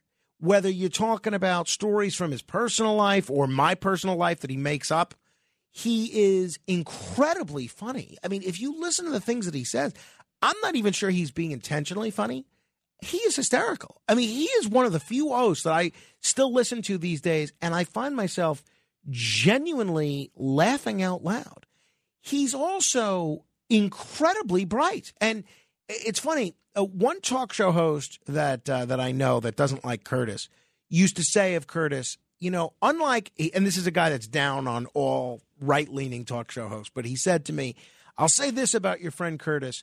He is not, unlike everybody else on radio, he's not an idiot. He just plays one on radio. And there's some truth to that. Curtis, you would think, because of the way he speaks and uh, because of the kind of language he uses, that he's not that bright. I don't think there's a single area uh, uh, in public policy of consequence that you could throw at Curtis that he would not be well versed in. He's great with callers. He's great. Um, and I know for some reason he's convinced himself that he's not a good interviewer. Curtis is a terrific interviewer. Um, you know, he's very good with guests, he's very good by himself. He is such a diverse talk talent. It's really, we're really lucky to have him. And I'm lucky to have him fill in for me. But I'll tell you why I didn't want to make him do one more day. One, um, the guys at our radio network, they live and die by these streaming numbers they m- watch these streaming numbers, which they get in real time, like a hawk. So, heaven forbid, Curtis, who's doing a great show and who's, you know, uh, a national name, heaven forbid he does better streaming numbers than I do in my normal slot. then all of a sudden people are going to be saying, "Well, what do we need Frank for?" When Curtis is doing even better numbers than Frank does. Who needs anybody asking that question? So I'm eager to get back here as soon as possible. Also, it's really not fair to Curtis to have him do. I really felt bad for him, and I know Curtis says he doesn't mind, um, but he and he is almost superhuman in terms of his ability to speak for hours on end and make sense. I do one of these four hour shifts, and I feel like I've just run a marathon. Curtis does four hours, and it's like just a warm up for him. And if you look at uh, uh, you know what he was doing Sunday into Monday, he was on, first of all, all his crazy weekend shifts. Then he was on from 9 p.m. to midnight, and then back an hour later. And then he did Kilmeade from 10 a.m. to noon, and then did his own show from noon to one. I mean, it's really not fair to stretch somebody that that much. So I was not going to uh, put Curtis in a position where they asked him to do that. And of course, Curtis is like me. You know, he will not say no. He'll just do all these shifts. So, um, so I didn't want to put Kurt. I felt it was unfair to you if you're one of these people that doesn't like Curtis to make you suffer through another four hours of him. I felt it was unfair to Curtis to put him in such a physically taxing position, and I felt it was, uh, you know, risky for me to have somebody that's doing as good of a show as Curtis is doing um, filling in for me when they could easily say, "Yeah, that sounds really good. Why don't we have that all the time?" So those are all the reasons that um, those are all the reasons that I was not eager to uh, take an additional day off, and and I, I think my wife kind of got it. I mean, if um, if Carmine has a tough night t- today, then I'm sure I will hear about it tomorrow. But uh, she was pretty pretty much over. The only saving grace I may have is that she's off from work today. So I, I think it's not as if uh, I'm I'm as critical to the child care dynamic as I normally am, but we'll see where that goes. 800-848-9222. That's 800-848-9222. Steve is in Manhattan. Hello, Steve. All right, Frank. Welcome home. Thank you. And uh, the rallying cry of the loony uh, right. Did you go to the border? Did you go? Did you take? A no, trip to the no, no. I stayed pretty comfortably on the resort. I went to the border between um, the the pool and the ping pong table. That was the border I went to. Before I get to the meat and potatoes, I was hoping you would go to the border because everybody wants Biden to go. I, you would wear one of those big like sandwich board signs and put on the sign like "Go Buchanan, go Next and take a picture Next there." time. That Next would have been a classic. And Curtis doesn't do interviews because Curtis is is an egomaniac. He's not going to interview anybody. And Well, if I you were know- listening, I, I don't. I mean, for, if you listen, I mean, you know Curtis's broadcasting career as well uh, or better than most, Steve. And as, when Curtis has done different shifts, his show has been very heavily interview centric. Right, but Curtis also, but he he's pulled off a trick. He's not a, he's not a conservative. Usually, you have to be a conservative to really be successful in this field to really get the audience. See, I've never bought that, and I think the fact that Curtis is so successful shows that that's a fallacy. because he's entertaining. That's right? why. Exactly. He's entertaining. Exactly. Okay? I mean, Hannity's fooled everybody for the last twenty years. But the the thing is uh, with Curtis, I mean, I could tell you he can change. I remember when he would fill in for Bob Grant. He, he, him and uh, Lisa would be praising Bob. Oh, this is great. Then they have the morning show, and they would run Bob, Bob Grant over with a trailer in reverse, knock him and everything. Then he fill in. Man, Bob's the greatest thing to us. So he could switch gears really easy. Yeah, well, a, a lot of folks do that. You know, Simone used to tell me how uh, how he would change his politics depending on who he was filling in for, and he would rise up the level of. Um, of of crazy things that he was saying, depending on who he was filling in for. So a lot of folks do do that. Right, but I've also been a firm believer that most of these people are not conservatives; they're just playing playing a conservative on there. They're playing to their audience. Uh, listen, Limbaugh came from uh, music radio, Right. and when that thing collapsed in the AM dial, he became a talk show host and very successful because he's entertaining. Even though I really didn't go for Limbaugh, I didn't really buy into his act at all. And uh, if you were listening to Curtis Friday, he was filling. If you you know they played his theme song Friday, Disco Duck. Yeah, yeah, I did. I did hear that. That was very. You did hear that, right? Yep. It's, that's that's that's. I mean, at least he has the best theme song in all of radio, as far as I'm concerned. And as far as me calling talk radio and all the stuff that's gone on through the years, I could tell this audience, new portion of the audience, the only reason why you're hearing this voice right now is because of the people in the audience who demanded that I get back on talk radio because they banned me from talk radio for bringing up immigration, bringing up race quotas. They didn't want to hear that type of stuff. Steve, by the way, I mean, I'm happy to go along with whatever narrative you want to craft. I don't think anybody banned you from talk radio for any reason, but if you were banned, it's because you call under 30 different pseudonyms and, and people get tired of uh, you calling seven different lines as seven different people. Yeah, but that's like the fallout from that. Uh, listen, when was the last time you heard me on Hannity's show? Know, I, I don't listen. I, I couldn't tell you. I'm saying, but you haven't heard me in years on that show. Uh, after 9/11, he did have me on one time. He said, "Steve, you were right." He goes, "Call anytime," and then you haven't heard me since. I was basically banned from talk radio because I would bring up the biggest issues of the day. I supported Pat Buchanan, and then they started blocking me from all the shows. That's when all the pranks and all the joking started on. And there's a lot of people who who copied that, and you know, were imitators. I remember for a while, uh, maybe about uh, 15 years ago, you took a break from Go Pack Go uh, to uh, backing Tom Tancredo.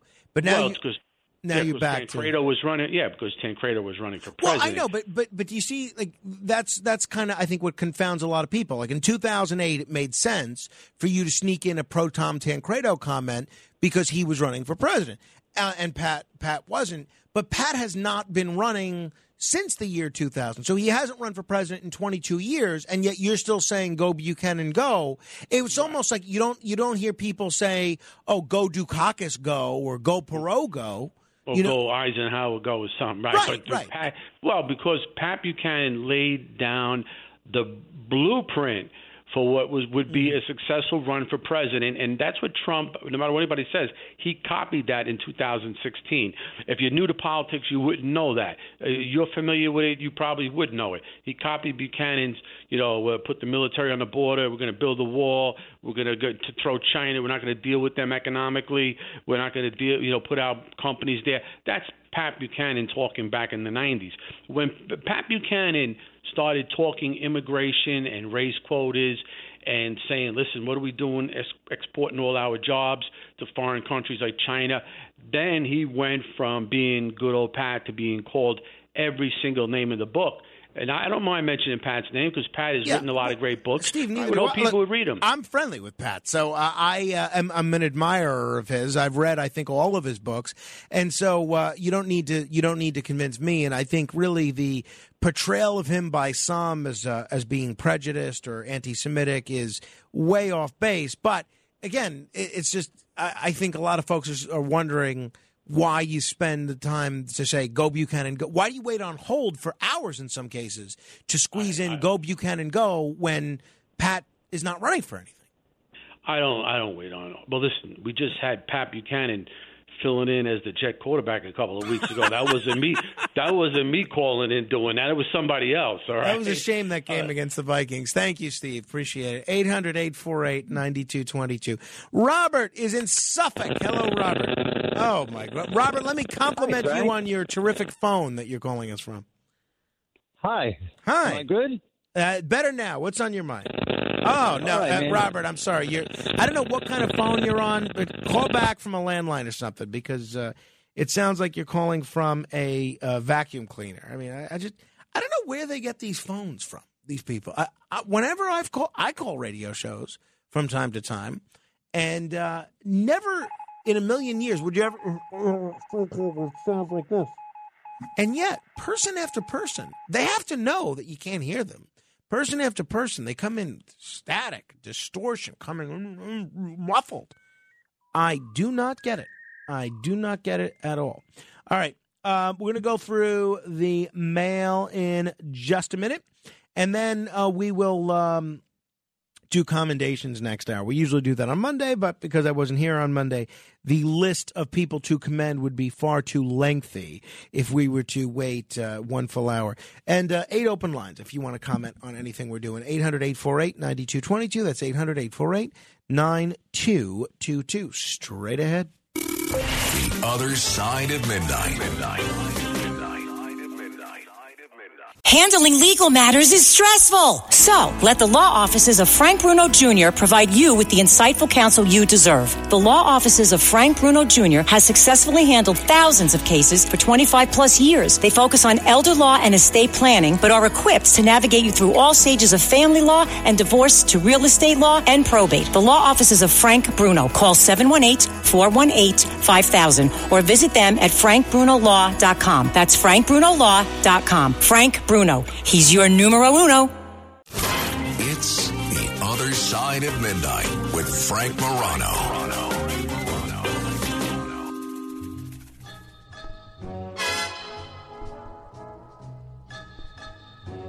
It's very nice to go traveling to Paris, London, and Rome. It's oh so nice to go traveling, but it's so much nicer, yes, it's so much nicer to come home.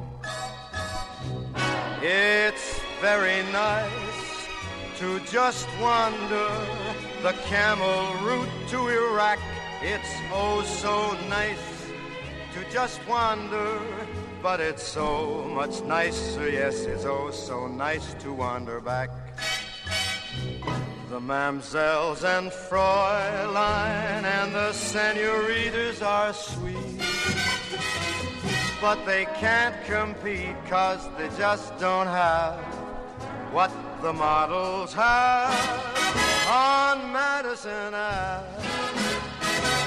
It's very The great nice Frank Sinatra. We are closing in with just on um, December 12th, which would have been Frank Sinatra's birthday. So you can bet uh, there will be some revelry and celebration of that. I know Joe Piscopo is doing a big concert or something. I don't even know what it is. It's, he's doing a big Sinatra thing in honor of his birthday, but uh, it's definitely going to be worth listening to. So uh, we're going to try and play an extra amount of Sinatra between now and then. All right, without further ado, it is time for.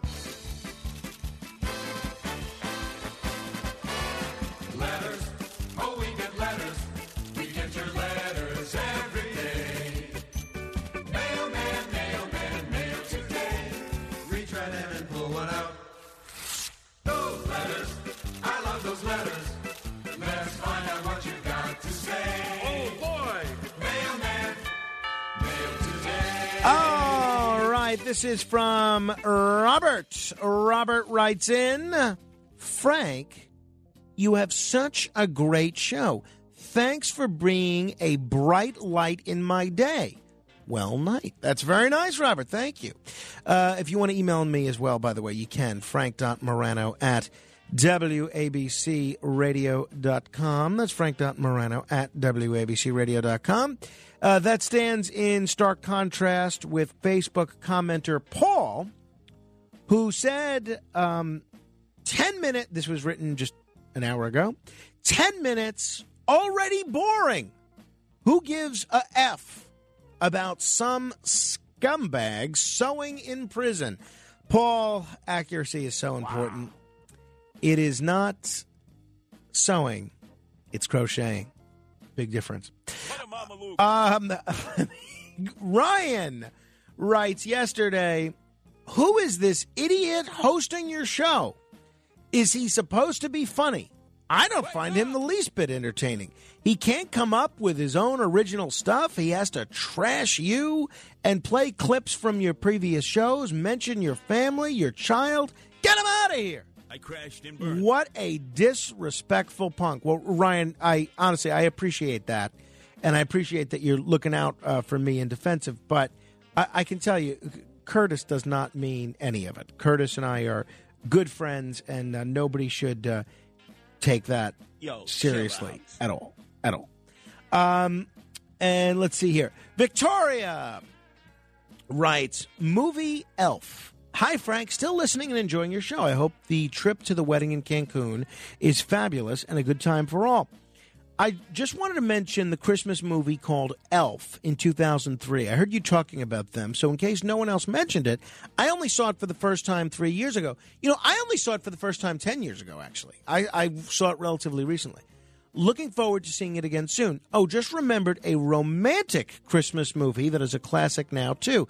It's called The Holiday with Kate Winslet, Cameron Diaz, Jude Law, and Jack Black. You know, I actually saw that film. Uh, and you know, you know who else is in that film? With, and he's terrific in it. Eli Wallach. Eli Wallach is great in that picture. It's a perfect film, really, and has the great. Oh, she said, "I see. I should have read this thing."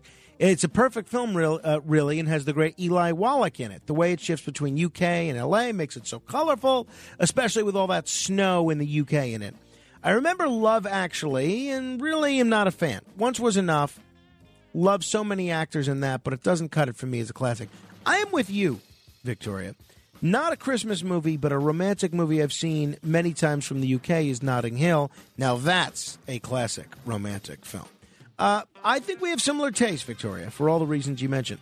Brendan writes, Thar she blows. Frankie loved the Moby Dick segment. You know, I was actually sh- shocked, not shocked, because I always try to do things that I think are going to go over well with people, unless I'm doing one of those segments out of spite where w- if people complain, I give you a segment that I know you're not going to like. But Brendan writes, Love the Moby Dick segment. This one is horrible. And then he includes a link to a Moby Dick TV miniseries from 2011 that I never saw, but uh, he uh, he says it's terrible. And then uh, there's another one that he says never saw this, but looks unwatchable. 2010 Moby Dick video. So I didn't see those. I saw the two versions that we played audio from. I saw the Gregory Peck version, and I saw the Patrick Stewart version. That's what I've seen. All right. Uh, Terry in Wayne, New Jersey writes Hi, Frank. Love the topic last night about small business versus large business. The one thing that makes me walk out of a store is self check registers. Yes. I walked out of Target this week. They only had self check registers. I've walked out of CVS. That could be a topic by itself. Not sure how you feel about the self check. Small business seems to want me in their stores. These other stores don't care if I'm there or not. Also, I don't want to be ignored. Small business usually gives you their attention. Have a great trip. I'll be listening when you get back. Maybe I'll even call in sometime. Well, Terry, I will continue to eagerly await your call. I have spoken about this before. I don't like the self checkout at all. I always find that I have some difficulty. I like interacting with a person. If you have questions, it's nice to be able to ask the question. And I also like feeling that I'm helping someone keep their job and not surrendering to a robot. Um, so that's that. Bill writes of of the Kilmeade segment. Frank, keep up the great work. Love your show. I was listening to your segment with Brian Kilmeade. Brian threw a curveball to the naming of the Kilmeade Weekly segment by requesting a name that incorporates both you and Brian in the same in the name. How about the other side of Kilmeade? Although it doesn't mention your name specifically, it does incorporate your theme. The interviews with the with Kilmeade show the listener the all-around personality of Brian. We have seen another side of him during his segments with you. Your preparation and unique questioning bring out the best of Brian. As Brian would say, go get him, Frank. Thanks, BB. Uh, that's his initials, BB. I actually really like that idea. I think that is a stellar, stellar idea. Uh, Paul writes, Frank, your shows have been amazing. You hear that? Amazing. Wouldn't it be ironic if this was the same Paul that said earlier that I was boring after 10 minutes? But your shows have been amazing. My memories are from Westerns, which played all night on 247, meaning channels 247. Tombstone territory begins with a whistle me up, etc. Lawman, Cheyenne, the Rebel, Maverick, Bat Masterson, Wyatt Earp, Roy Rogers, and Gene Autry. Some can still be watched on retro channels. Enjoy and best of the family, Paul from Great Great Neck. Yeah, I do watch. There's a couple of good w- retro channels. The two best known are Me TV and uh, one is Antenna TV. Both of those show a lot of these old shows. I still watch Johnny Carson on uh, Antenna TV, and you know what? It's terrific. It's terrific, and a lot of good shows on there. A lot of good old old pictures as well. And uh, my my cousin Charlie watches. I don't remember which channel. I think it might be Me TV. He watches The Rifleman every day on Antenna TV. So uh, there you have it. All right, uh, this is this is good. This is from Brian, not Kilmeade. Frank, I enjoy your show some nights when I have a hard time sleeping, but why do you let crazy people like that general on your show? It really is disgusting. I'll never listen again, as I can't believe ABC Radio gives a forum to freaks like that. Thanks, Brian. Thank, and then I thanked him for writing, and then basically he said, um, after I thanked him for writing, "Oh, and by the way, um, tell Obie Murray hello." He used to. Uh, he, I actually babysat for him growing up. Hello. So, don't you think that's an odd email exchange? I'm never listening to you again, but that guy that comes in all the time, tell him hello. Hey, stu nuts. So you know what? I- I'm not going to tell him hello. That'll show him. Um, I'm just kidding. I actually did tell him hello. Now, see, that stands in stark contrast uh, in stark contrast with this message that I got from my former step cousin Michael. I'm not sure if see. Here's the deal. My grandmother was widowed. His grandfather was widowed. So they married each other. So when my grandmother was married to his grandfather, we were step cousins. But both of them have died. So are we still step cousins? I'm not really sure. But anyway, my either step cousin or former step cousin Michael, who's a bright guy in his own right, he writes um, also that colonel with the book two nights ago. Who was that? I was half asleep, but awesome interview. That was Gen- General uh, Thomas McInerney. See, that's what I love about talk radio, sincerely, is that two people, presumably very intelligent, can listen to the same segment. One person, it's enough for them to never listen to me again. And another person, it, it causes them to wake up in the middle of the night and want to go out and buy that book. I love it. I absolutely uh, love it. Um, Bob writes Frank, I listened to your show last week. There was a depressed woman who reached out and you took the time talking with her, recommending help for her. Really good job. Hold your head up high. Uh, Bob, fan from West Hempstead. Another person writes, this is unsigned. Another person writes, I wish Curtis would take over for you every day. He is much better and much more interesting. Well, maybe, maybe you're right. Uh, Joanne writes, belated kudos. Thank you for the great post election coverage, designating the entire show, different panels, hourly, variety of guests for each. You know, I actually really got a lot of great feedback for our election day show, and including from a lot of people that listen to the show for subject matters, uh, subject matter other than politics. So I, uh, I appreciate the fact that there was um, you know, there was such a, a good feedback, such good feedback to the whole election day coverage that we did. So thank you uh, very, very much. And uh, I appreciate uh, everybody that wrote in. All right, uh, let me see if we can do one more here. Um, Gerald Jerry writes. Actually, no, no. We'll hold off on that. It's duplicative of something that I've said previously. Why don't we? We'll we'll call this uh, the the end of.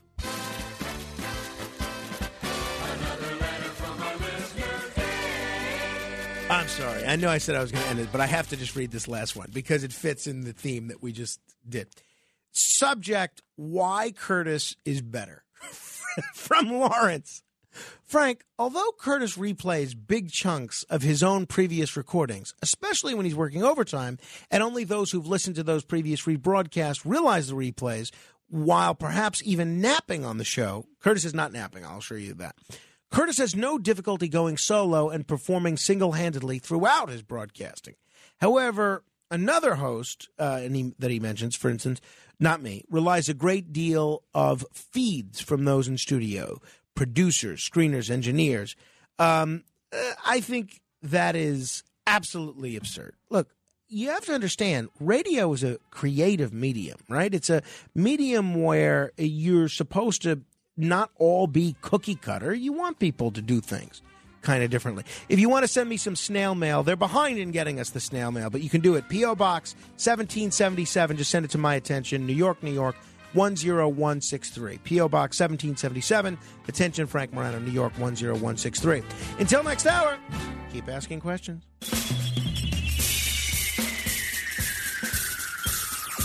This is The Other Side of Midnight with Frank Morano. They're running a strange program, y'all. Now, here's Frank Morano.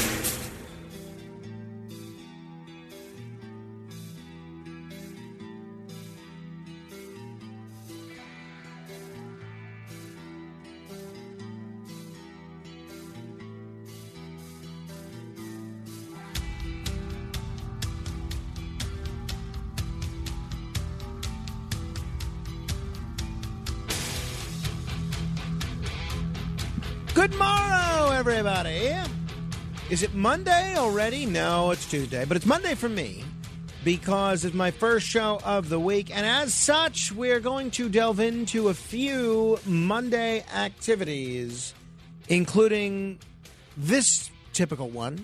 The Other Side of Midnight presents Commendations. Ah, yes, time for me to give a pat on the back to those that are worthy of receiving one. And let us begin with Arsh Pal. Arsh Pal is 12 years old.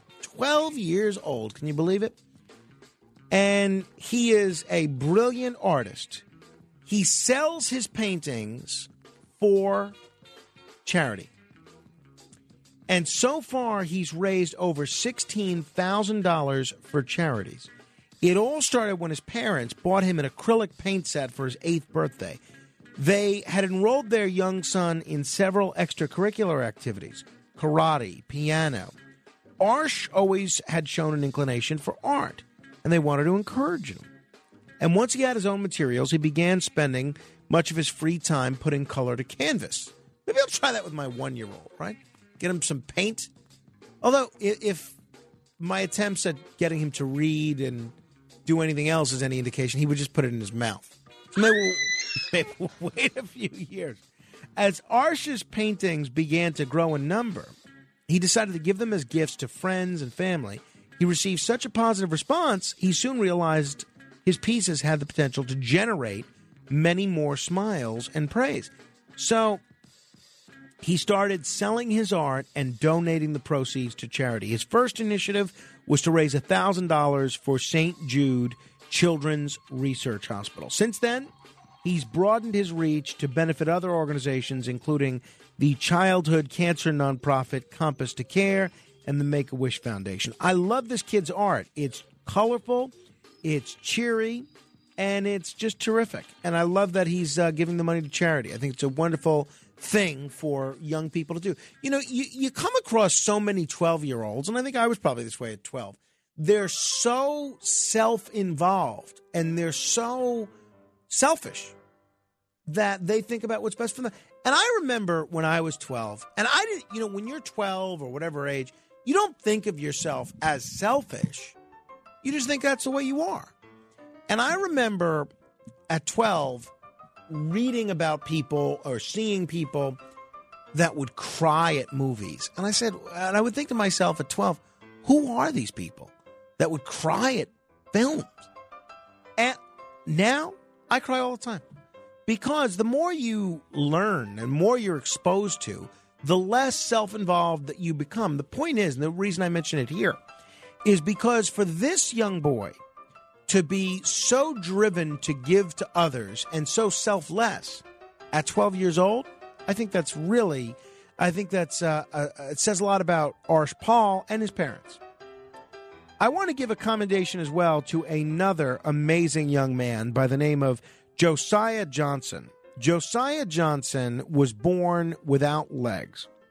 And still, the Moore Middle School student in Kentucky is a force to be reckoned with on the basketball court. Sure enough, this eighth grader has actually made his basketball team. This is a kid with no legs. Made his basketball team, and he's doing great. Uh, he earned a spot on the Moore Middle School basketball team, and uh, apparently he's a pretty good addition to the team.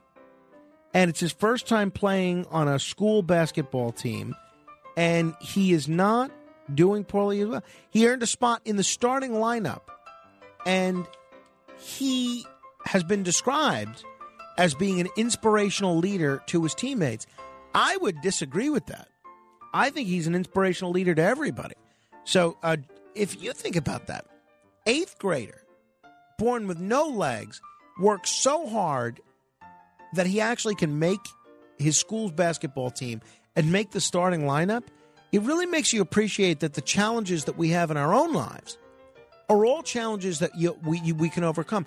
I appreciated that call from that woman in the first hour who talked about, uh, and that's why I'm glad that we heard some stories like that, who talked about being able to overcome inability to walk and arthritis and uh, severe obesity and turning that into being productive through music. I thought that was great. And I think Josiah, Josiah, Josiah Johnson, even though he's just an eighth grader, embodies a lot of that same determination and stick to itiveness. I want to commend Joanne McQueen and Marlissa Mercer. These are two best friends who won a million dollars playing the lottery and immediately decided to keep those good vibes rolling by heaping by giving heaps and heaps of money away to their community in uh, in, in Canada in a province in Ontario. They identified several causes and charities in their hometown to give big fat checks to. First of all, Joanne McQueen describes the moment that she scanned her ticket at the Lotto Max machine at her neighborhood Shoppers Drug Mart. There was no ring a ding ding, no sounds at all. The screen simply read $1 million and a free play. She recalls being stunned and she began to shake. It was pretty cool. They donated all sorts of amounts of money to uh, to places that McQueen's brother, who had died recently due to alcoholism, might have accessed during his life. Soldiers Memorial Hospital and uh, the Farley Foundation, which is an, an Ontario based charity that helps low income pet owners take care of their animals. I think this is great. I think this is great. I want to commend, speaking of animals, Winston, the winner of the National Dog Show this year.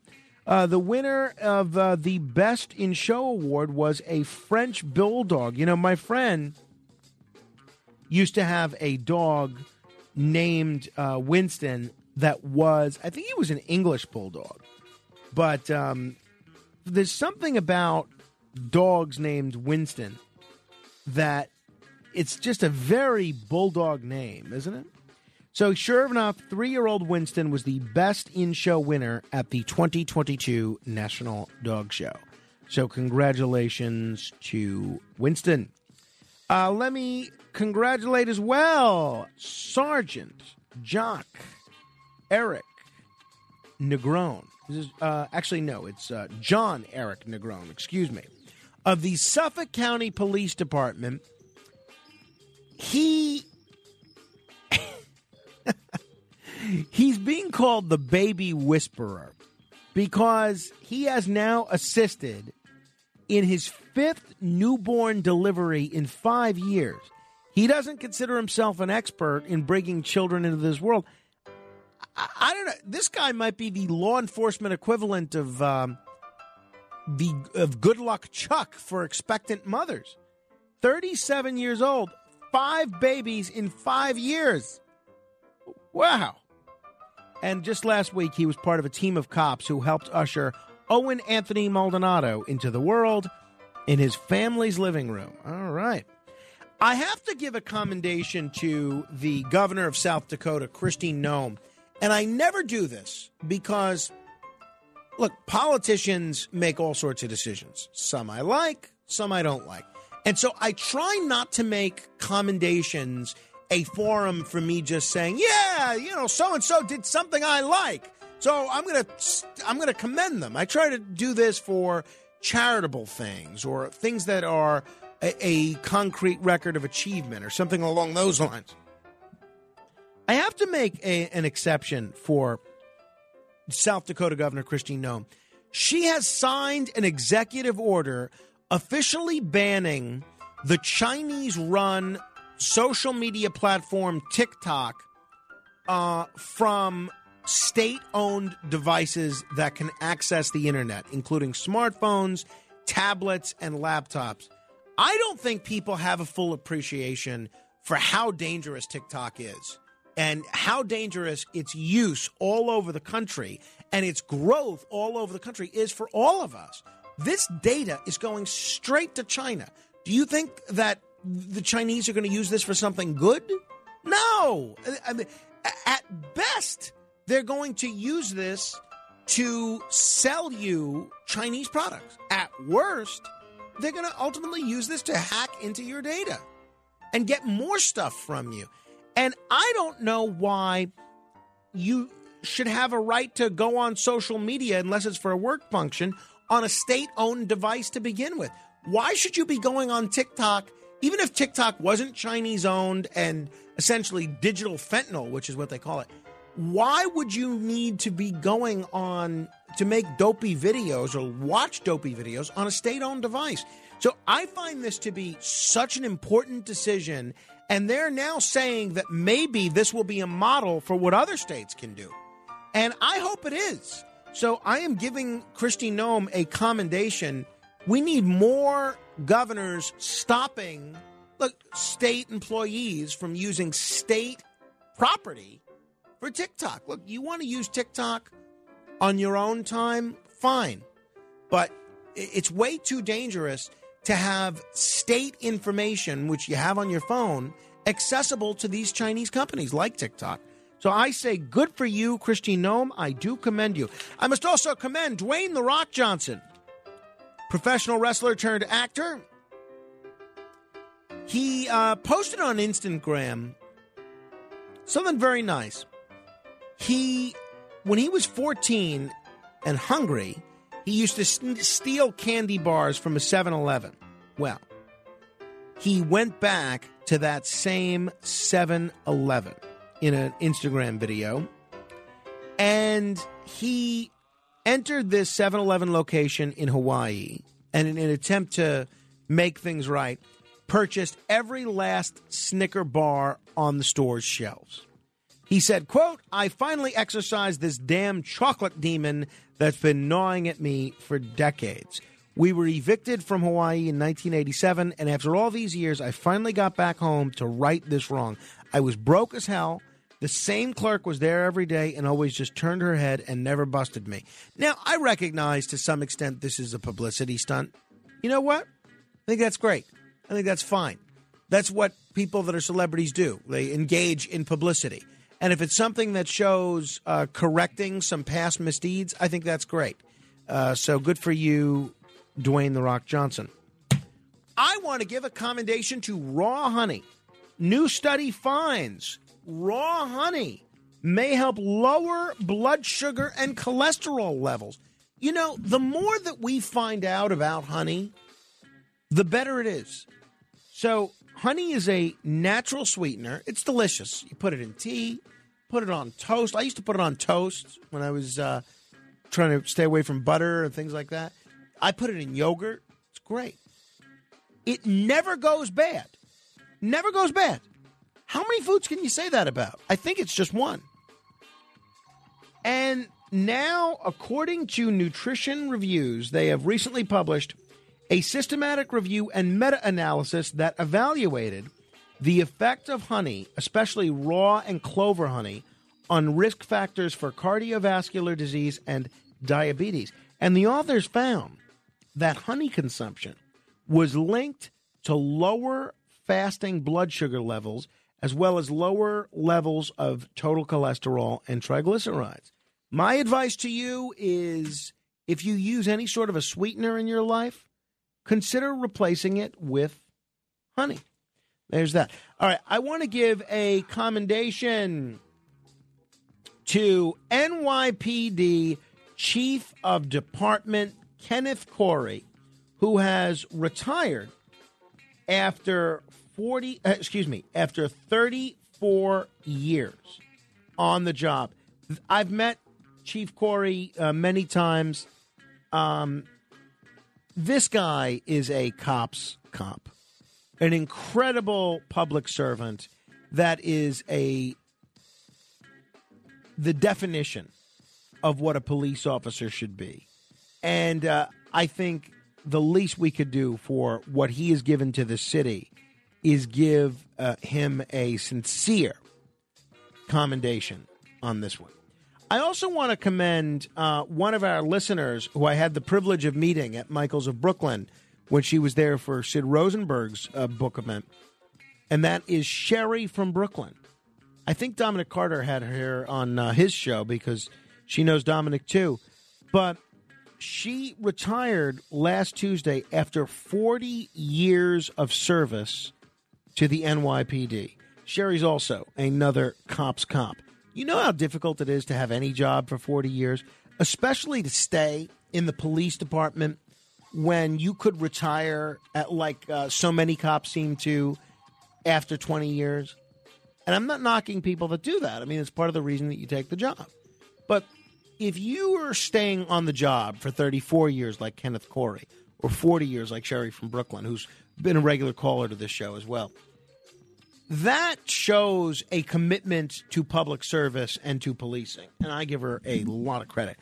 Um, want to give a, a commendation as well to Joseph Cook. I love this guy.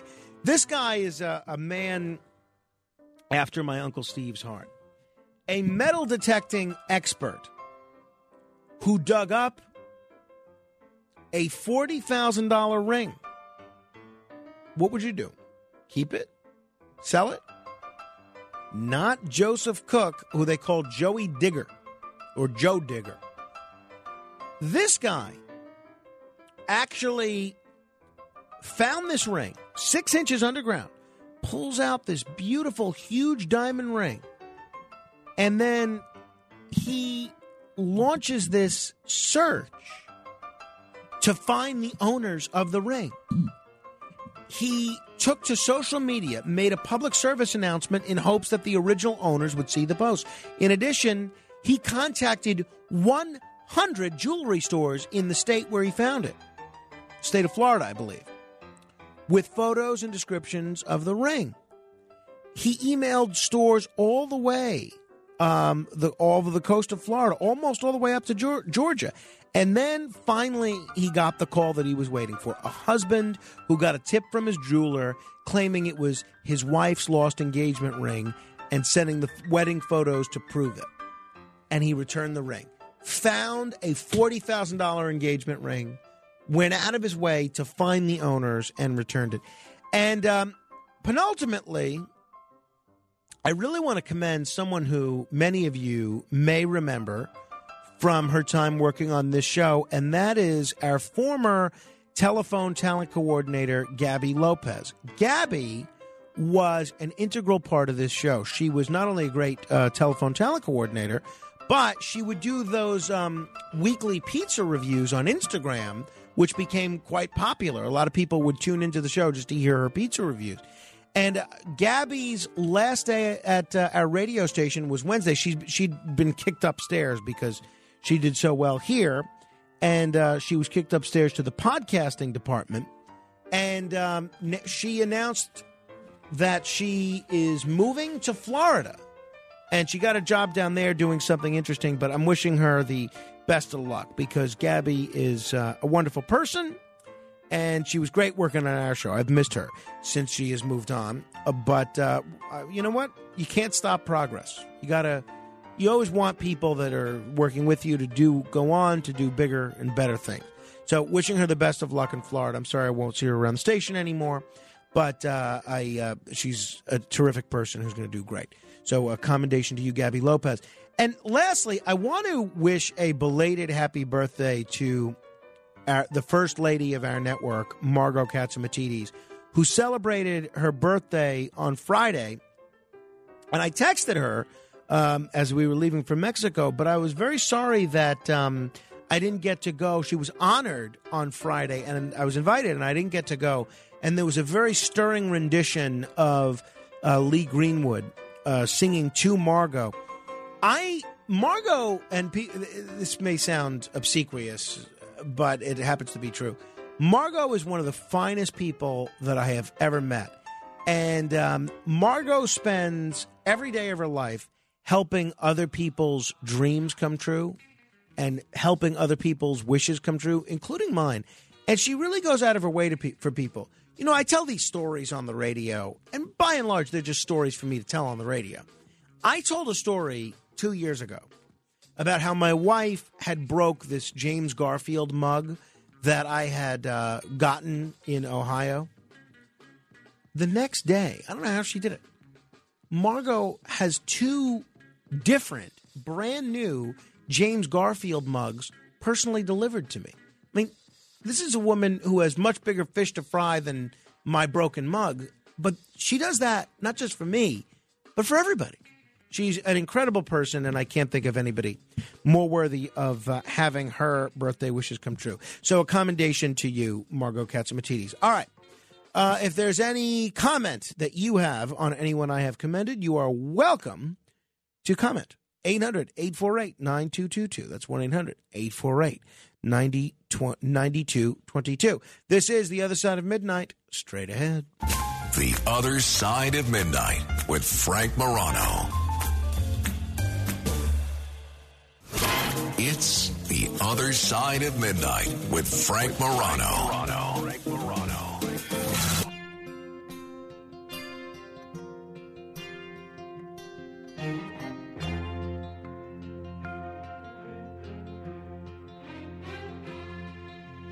Child arrived just the other day.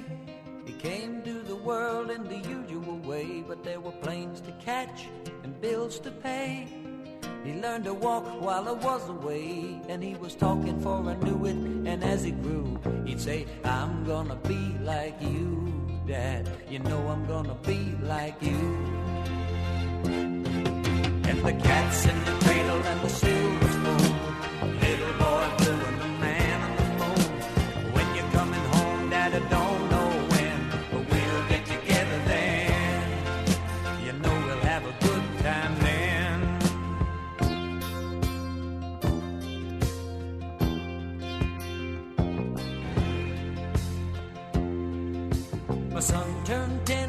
the other day. He said, Thanks for the ball, Dad. Come on, let's play. Can you teach me to throw? I said, "Uh, Not today. I got a lot to do. He said, The great Harry Chapin, uh, Cats in the Cradle. What a brilliant talent Harry Chapin is. I mean, you talk about a guy who, much like Elvis, whose life was cut far too, cut short far too early, and yet they still both managed to produce, especially Elvis, but uh, they both managed to produce this incredible body of music that a musician twice their age would be lucky to have achieved that quality and quantity of music. And uh, today would have been Harry Chapin's birthday had he still been with us. You know, last year, I'm a Harry Chapin fan, I always have been. And uh, last year was a real treat. I got to interview his daughter, Jen Chapin. And uh, if you, you can hear that if you ever, you know what? I'm going to link to it. Uh, I'm going to link to it. Um, I- I'll put it on my Facebook page, facebook.com slash Morano fan. And you could hear some of the stories that she told about her father as a person, but also what his legacy is as an activist and as a um, as a musician. So, um, do you remember when I told you the story about Pepsi and the Harrier jet? I told you this story in August about the kid who sees this Pepsi commercial and tries to make a, a claim for a Harrier jet. And some of you remembered the story from when it happened in the mid 90s, others did not. I, I, the feedback that I got to just reading you the facts of that story, kind of Paul Harvey style, was phenomenal. Now, little did I know that this story of something that happened in 1995 and 1996 would not only be an interesting radio segment for us back in August, but it would be the subject of a new Netflix documentary series.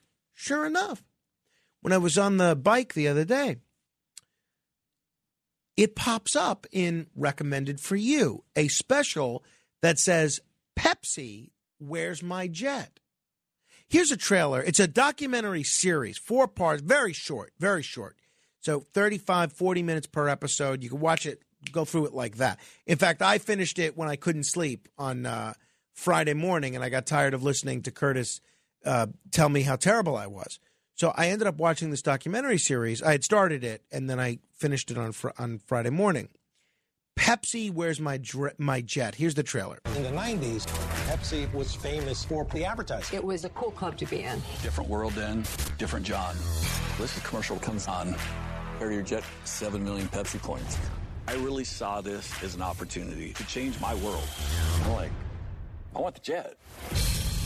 My mind couldn't stop racing to try to figure out how to make this happen. We just couldn't drink that much Pepsi. I need to buy 1.4 million 12 packs. I knew there was one person that I could potentially get to bite on this. And then he pitched this idea. It's it's crazy. It's insane. Six warehouses, somewhere in the neighborhood of 45 people. It would cost $4.3 million. But I'm reading the fine print. We found a loophole. Here we go. Bring on Pepsi. Hey, somebody sent us a check for $700,000 for the Harrier jet. What? Why? Seven million points, Harrier jet. You saw it. It's clearly a joke. This was a money grab opportunity. And then they changed the ad. We're just kidding here. A big corporation knows how to game the system. I'd use different language if I weren't on camera. You're on um, Netflix, so you can use whatever language you want. Them. Pepsi went on the offense. It was in no way an admission that we had done anything wrong. It was an admission of guilt. That was above my pay grade. Legal will kill anything. It was something right out of the Tom Clancy story. I'm not going to prison over a damn jet. We need to shake things up a little bit. Plot twist. Michael Avenatti. You can read all about him. Just Google his name. This is when things really started to get crazy. They never figured that there ever would be a John Leonard. What I have to lose? You wanted that jet. I want the jet. Johnny wants the jet. Let me tell you something. After the show today, if you have Netflix, I don't care what you have to do. Watch this documentary series. This documentary series is phenomenal. Um, I couldn't stop talking about it in Mexico because I just finished it. My wife has now heard me pitch a dozen people on this on this documentary. show. We'd meet a, we'd meet people at the wedding, a friend of my brother-in-law, whatever, people at the airport, and my wife would have to listen to me summarize this documentary for everybody. If you don't know the story, you're so lucky because I don't look it up. Don't look up what happened because if you don't know the story, that allows you to approach this documentary and have the documentary play out and it, it plays out like a real drama. Now, I knew the end, what, what occurred. So I, I thought maybe I wouldn't enjoy it as much. It's still great. So basically, what occurred here in the 1990s, in 1995, Pepsi ran a Pepsi Points commercial, uh, a Pepsi Points promotion, like Marlboro, like like everybody does. we we we may have to start one like this. So basically, if you collected points, you could trade it for merchandise, a hat, glasses, whatever. So they run this commercial, and I, I played this for you at the time in August. They run this commercial of a kid, looks like a teenager, getting out of bed, and uh, he's slick looking kid, got a T-shirt. It says Pepsi uh, T-shirt, fifty Pepsi points. Um, th- throws on a, le- a hat, hat, fifteen Pepsi points. Leather jacket, twelve hundred Pepsi points. Shades, eighty Pepsi points, and then it shows this kid, you know, nineteen year old kid or wherever, seventeen, whatever, coming to school, driving to school in a Harrier jet, like a military grade Harrier jet. And he arrives at school and he it says, sure beats the bus. And then at the bottom of it, it says, Harrier jet, 7 million Pepsi points. John Leonard was a 20 year old, I think a college student, or certainly college age. He sees this, he wants the jet. And he goes through the process of acquiring 7 million Pepsi points. He basically gets them. And Pepsi decides they don't want to give him the jet. This documentary is that story. I thought I knew the story, after watching this documentary, and this is my definition of a good documentary, I knew nothing about it. Not only is this documentary compelling and interesting and bring brings up all sorts of important issues about marketing, about legal legal stuff. The characters in this episode are hilarious. Every single character in this could be the subject of their own film. And and again, I thought I was familiar with the story. There's one character that's mixed up in this whole thing. And I, I hope we can get the filmmakers on this show because I, this is my new project is evangelizing this documentary. It's called Pepsi Where's My Jet. There's one guy in this documentary who was involved in this whole episode that you've heard of. And I don't want to tell you who it is, but it's a big name. Big name. He's sort of fallen in public disgrace now. He's he's publicly disgraced, but he's someone that for a time was ubiquitous on television. Not going to tell you who it is, but he was everywhere. Not only is the story great, the way this documentary is produced, and I, and I produced a documentary, a Netflix documentary. It's called uh, Get Me Roger Stone, which I also recommend if you haven't seen it. The way this documentary is produced is it's tremendous. It's so creative. Their use of animation and changing imagery and uh, Uh, different themes throughout the documentary, it's brilliant. It is absolutely brilliant. I cannot say enough good things about this documentary. I there's a lot of things that I see and I like. A lot of most things I say, yeah, it was pretty good, but it won't change your life. This may not change your life, but it will certainly improve the level of enjoyment in it. Pepsi, where's my jet? It is delightful. It's fun, it's uplifting, it's not too serious, but on the one hand, but on the other hand, it is kind of serious. And uh, I really can't say enough good things about it. Yeah, you, I'd be curious if you have seen it, what your opinion uh, of it was. But um, if you do call in to discuss this, this David and Goliath story, this 20 year old attempting to win this fighter jet, don't give any spoilers away because it's really um, a wonderful story, and I don't want to ruin it for people that may not remember it or uh, things like uh, things like that. I, I'd love for folks to kind of go in fresh. I can't say enough good things about it. It's on Netflix.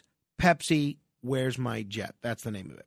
800 848 9222 if you want to comment. That's 800 848 9222. You can also find me on Twitter at Frank Morano. That's Frank M O R A N O. Um, and uh, I got oh, oh, this is an interesting story. The, the the we do a lot of animal stories on here, obviously. The fellow who you remember the whole story of Lady Gaga's bulldogs? The man who shot Lady Gaga's dog walker and stole the bulldogs has been sentenced to 21 years in prison. Uh, I don't think that guy is going to have many defenders. But sure enough, as part of this deal, James Howard Jackson pleaded guilty to one count of attempted murder after he was accidentally released from custody. On, you know how Cindy Adams likes to say, only in New York, kids, only in New York?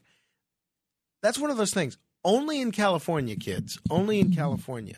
Uh, it was nice. We got to spend some time with uh, my brother-in-law David, who's a, a, cop in in California, and he came to the wedding, and it was nice to spend time with he and his wife Natalie and uh, and their daughter Jolie, who we certainly don't get to see enough. So 800-848-9222. Paul is in Staten Island. Paul, you saw that documentary? Yeah, it was very good. It was excellent. Like like you said, very creative. It it changed my mind. Oh, hold on, I just thought the bells in the car going off. Sorry, brother. I just left the deli heading to work. But yeah, it was very creative. Also, um, hold on a second. I'm sorry, Frank. I'm gonna put the seatbelt on. That's the seatbelt. I'm sorry, my brother. It was very creative. Also, I had no idea about the contest that uh, they had. Where was it? Thailand or something? No, uh, the, they, the, I, I don't, uh, the Philippines. I don't want you to give too much away because I didn't know Oh, about right. that either. And it did change my Yeah. opinion a little bit of Pepsi as a company. Yes, a hundred percent. Totally changed my opinion as a company, but I still love I still love the product. I won't stop drinking Pepsi. Yeah. The, the company itself, bunch of tyrants. Yeah, well, I think um, the episode that you're alluding to and what happened in the Philippines, uh, that is uh, very interesting. And it's something that I don't remember getting widespread media attention at the time. Ah, yeah, me too, me too. Because I've been a follower of them for a long time because of the product. I don't remember it at all. Yeah. So they definitely suppressed. That must have been a Biden campaign. Paul, thanks, thanks very much. Appreciate it. You're wel- you're welcome, brother. Hey, take care. 800 848 9222. That's 800 848 9222. And obviously, one of my favorites we lost uh, yesterday. Very shocking um, that uh, Kirstie Alley passed away. We'll talk about her life and her legacy. And uh, I, I never knew Kirstie, Al- Kirstie Alley except on, um, on Twitter. I tried to get her on the show a couple times, but uh, didn't work out. I was a huge Kirstie Alley fan. So we'll talk about Kirstie Alley a little bit later on. Uh, this is The Other Side of Midnight. We'll continue with your calls in a moment. 800 848 9222. That's 800 848 9222. Straight ahead. The other side of midnight. It's the other side of midnight with Frank Morano.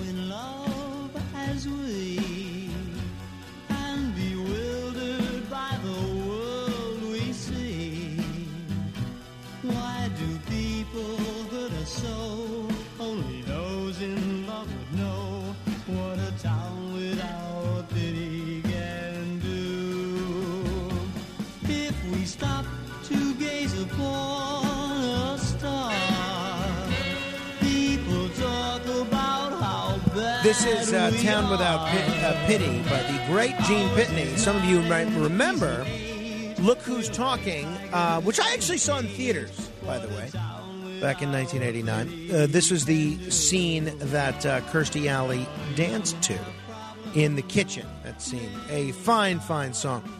So it's funny. um, I had another one of those nights, sa- Sunday night.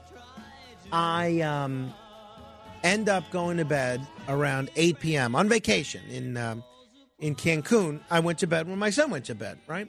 Because whenever whenever one of us had to go to bed with with Carmine, I w- always volunteered to be the one to go to bed because you know I wanted my wife to be able to spend time with all her siblings and everybody. And uh, these, you know, especially folks like her brother David, who she, she doesn't get to see that often. So um, I go to bed, and boom, Sunday night into Monday, I go to bed around eight.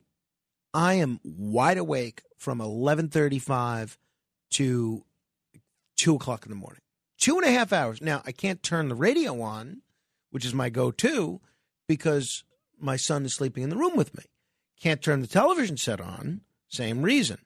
Can't really, um, I don't know, do any reading in terms of books, be, or do some writing because I don't one I don't have my computer, and two I can't really turn the light on because I don't want to disturb Carmine. So I end up just looking at my phone. And you know, I, I I'm like this even under the best of circumstances. Even when I'm under the gun and I am on deadline after deadline, I end up going down these research rabbit holes. And a thought will occur to me, and then I'll think of I'll think of X Y Z, and then um, and then I'll read an article, and then I have to read an article and and research this, blah, blah, blah, and I end up going down this rabbit hole of an, 90 minutes of research about all sorts of things. Um, I'll save some of the things that I discovered for another day. But then I get an email. An email pops up from basically a, a, a publicity firm, I guess. I don't know what they are, a PR firm of some sort, that says, hey, you know, of all the people who don't have a Wikipedia page, you, meaning me, Frank Morano, you are mentioned in more Wikipedia pages than almost anybody. So, what do you mean?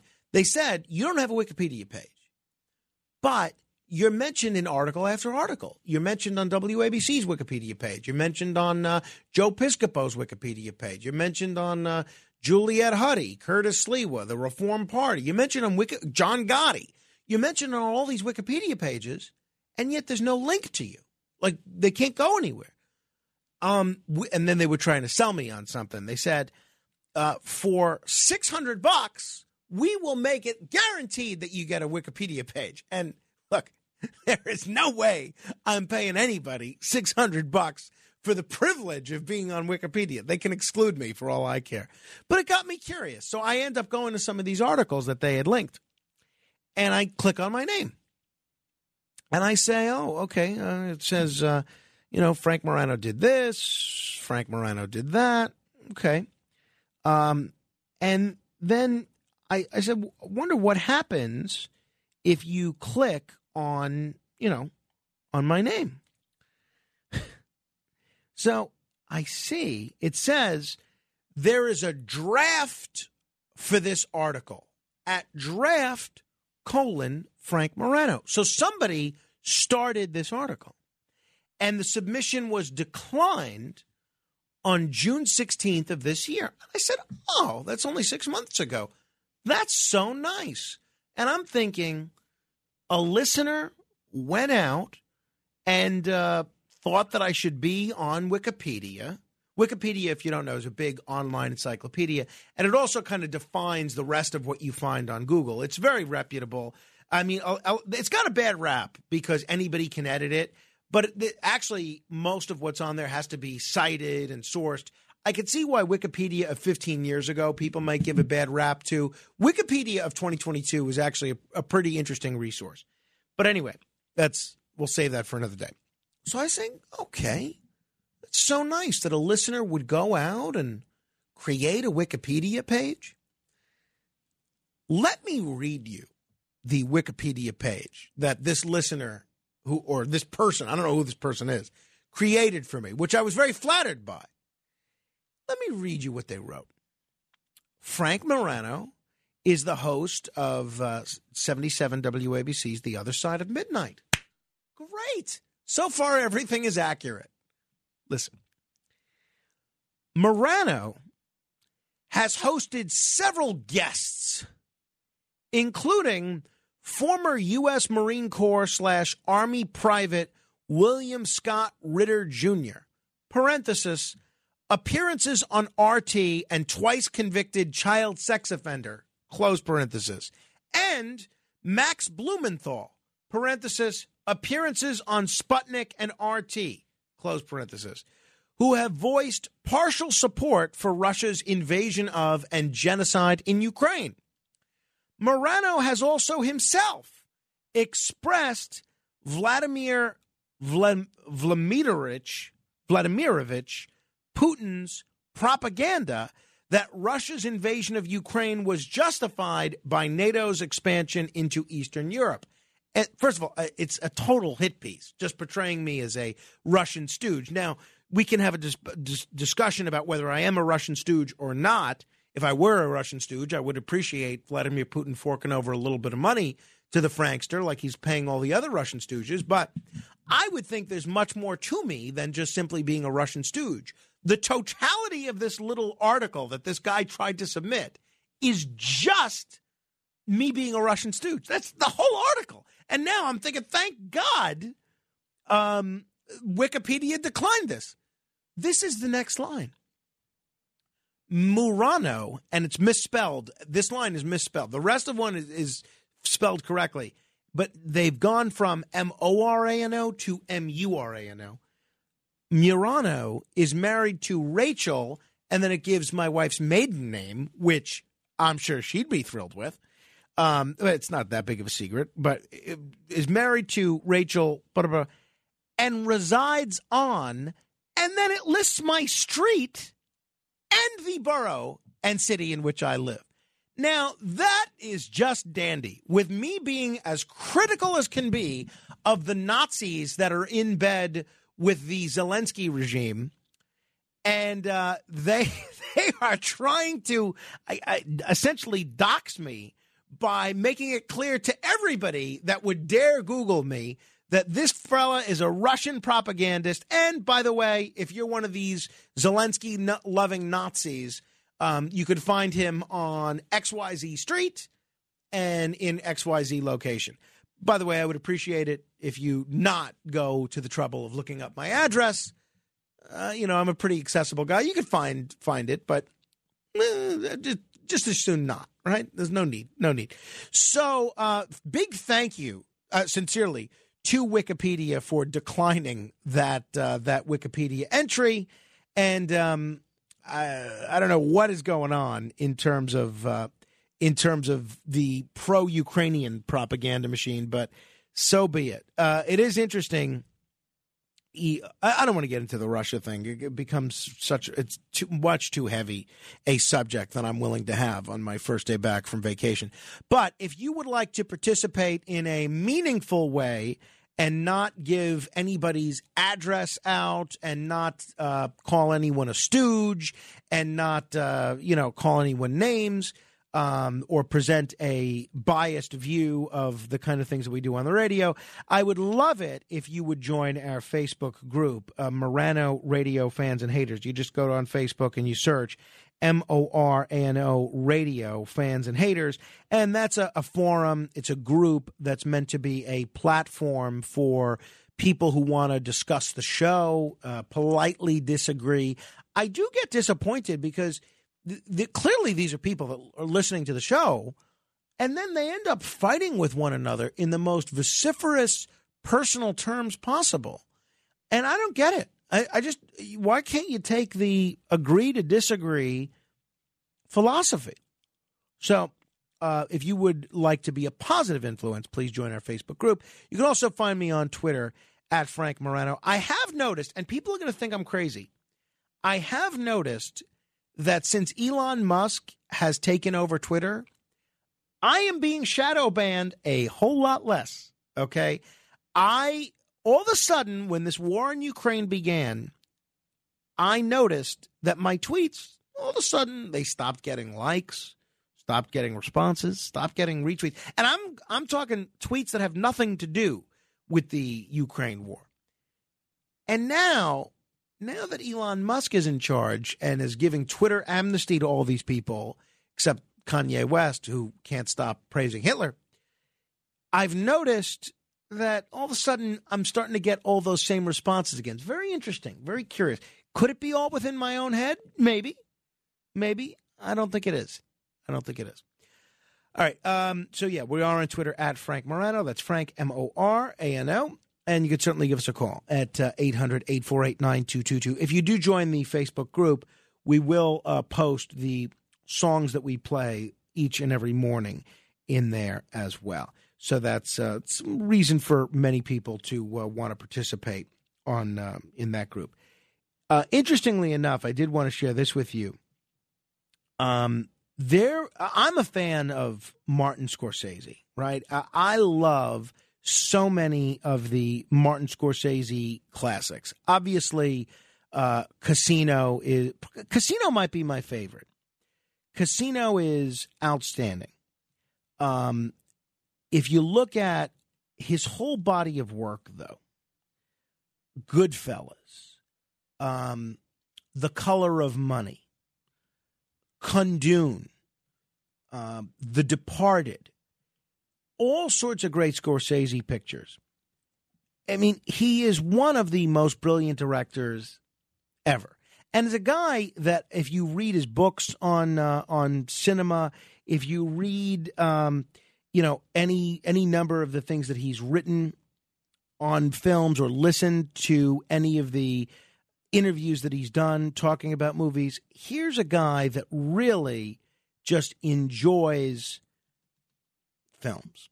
Well, apparently, there is a fake Martin Scorsese film that is making the the rounds. Um, Uh, I'm going to tell you about this at the top of the next hour because, well, okay, let me tell you about this now.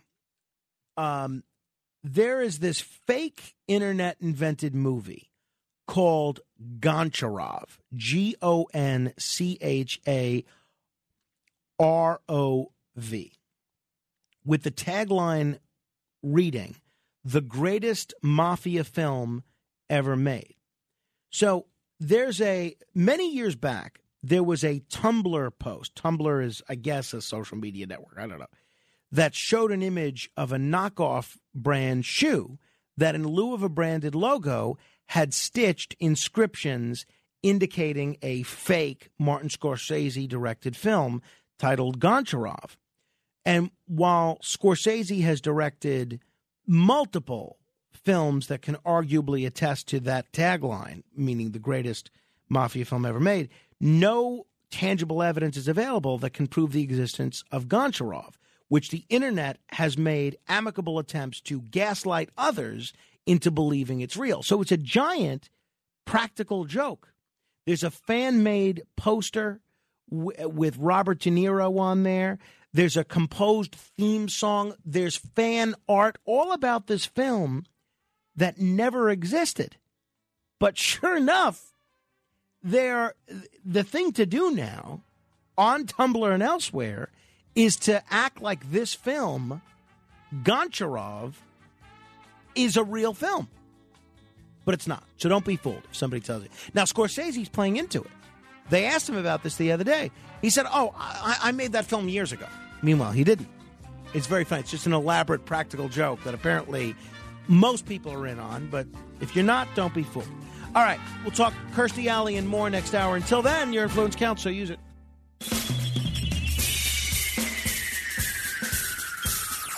This is The Other Side of Midnight with Frank Morano. They're running a strange program, y'all. Now, here's Frank Morano.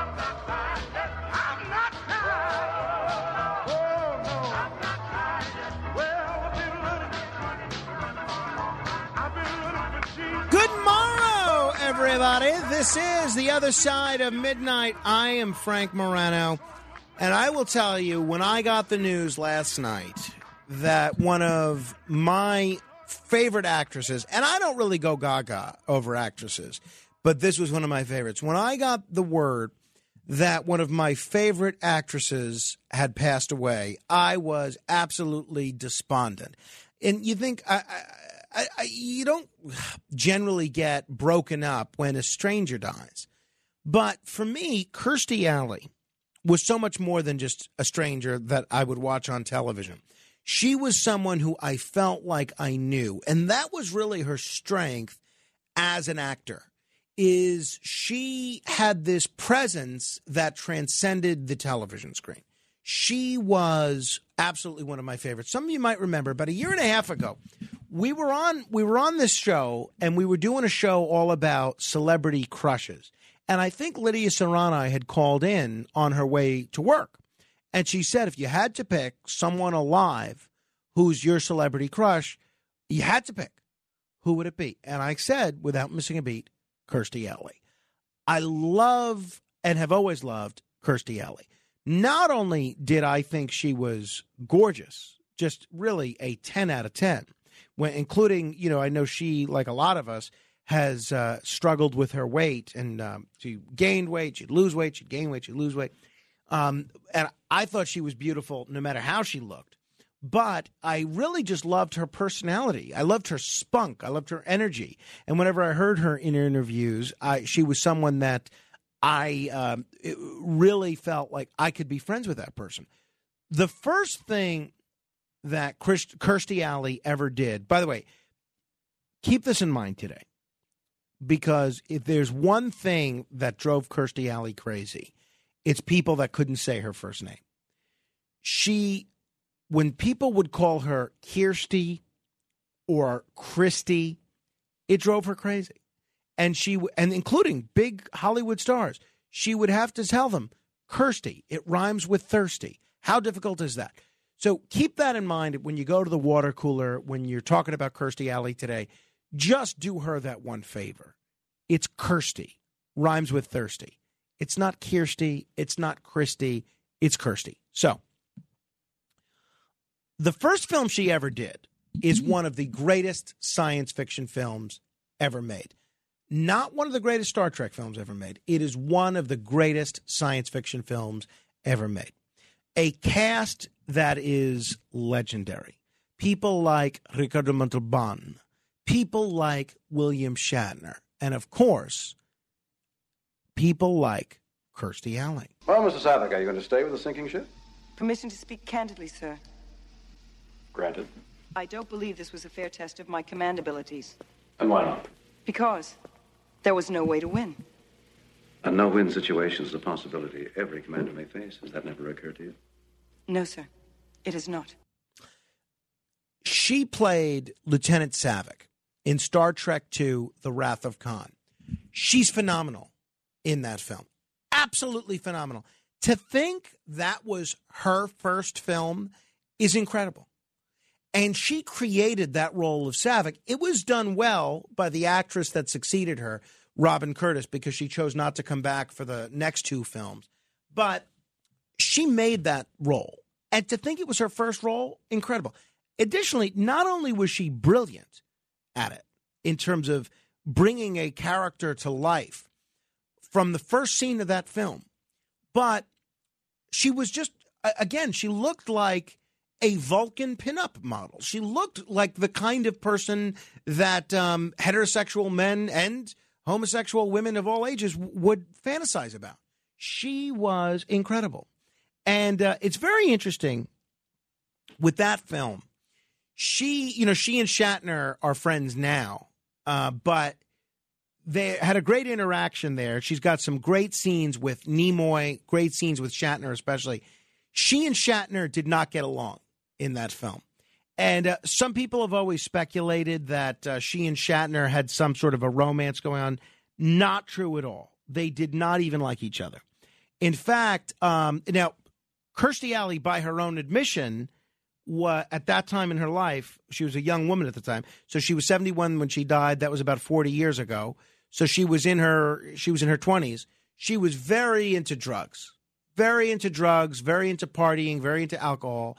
She would go out every night and party and do cocaine and get drunk and show up not really prepared. Now, you you see how Shatner acts with people. You heard him recently on an interview we played. He can be a little acerbic. Can you imagine when this is a film that he's the star of? And this is a person that's never acted before. So she and Shatner were like oil and water in that picture. And Shatner would give her a hard time for not being prepared. And he would try to like psych her out. Now, and again, I want to stress that they patched whatever differences they had up and were friends after that. But he would try and psych her up. And uh, she would struggle to remember the line, and Shatner would just snap at her. What's the line? What's the line? What's the line? What's the line? What's the line? And needless to say, that didn't help. He even, just you just think of the ego of William Shatner, and I love him. He made Kirstie Alley hire an acting teacher for that film. Uh, his acting teacher, from what I from what I've heard her say, and uh, apparently they this acting tutor that she hired would was so weird, very new age. He would make Kirstie Alley cut out magazine pictures that represented her character and would make her do all sorts of weird animal noises. It was very bizarre uh, hearing her tell the story. But anyway, um, Kirstie Alley married her high school sweetheart at 20 years old, but divorced a few years later, much to the chagrin of her overprotective mother. See, so much of what Kirstie Alley did, the drugs, acting as a profession, uh, her relationships with men, was a reaction to her her mother. See, her mom had been molested, Kirstie Alley's mother, and it informed her views on parenting. She kept a very tight leash on Kirstie, who naturally rebelled like crazy. So she gets into cocaine because it made her feel, in her own words, extroverted and peppy. And the first time she tried it, she announced to whomever would listen, I am doing this every day for the rest of my life. She becomes essentially a cocaine addict. And obviously that didn't work out. So, do you know what saved her from the throes of drug addiction? It was Scientology. A friend came to town and turned Kirsty on to Scientology as a way to curb the urge to do cocaine. Because, you know, say what you want about the Scientologists, they have helped a lot of people with drug addiction. And so she reads L. Ron Hubbard's book, Dianetics, and she reads it and she is just enthralled. By the end of the book, she thinks this is either the world's biggest sham or the world's biggest discovery. So she moves to California to figure that out. She'd been from Kansas. And she appeared on the match game and uh, with Gene Rayburn. That was the first thing that she did, even before Star Trek 2. And so um, it was very interesting. I, she also appeared on some other game shows, Password Plus, and she describes her profession on those game shows, both Match Game and uh, Password Plus, as an interior designer. And um, in 1981, the year after she moved to California, there was an automobile incident with a drunk driver that killed her mother and left her father seriously injured. And I think that really did leave a gaping hole in her entire life. So um, then she gets her role on one of the most iconic television shows of all time. It happens to be one that my wife and I are watching now, and we're in the prime of the Kirstie Alley years. We are in season 10 out of 11 seasons, and she is phenomenal on this show as she plays Rebecca Howe. All the, all the charm, all the warmth. Where's Dave? Dave, My moose head. I set him free. If he really loves you, he'll come back.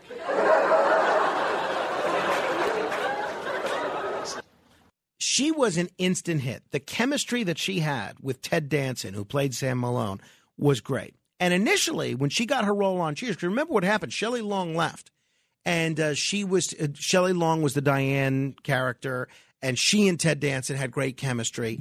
And she agreed to do Cheers. Be- she thought she agreed to do it for one year because she thought it would make her more palatable as a romantic comedy leading lady. She signed a one year contract, and something happened with that show that never happens. The ratings got better. A main character, Shelley Long, Diane, Diane Chambers leaves. Rebecca Howe replaces her, played by Kirstie Alley. The ratings got better. And so she negotiates a raise for her second season that's five times her original salary for the first. And you know what? It's money well deserved. Hey, everybody, guess what? We got married!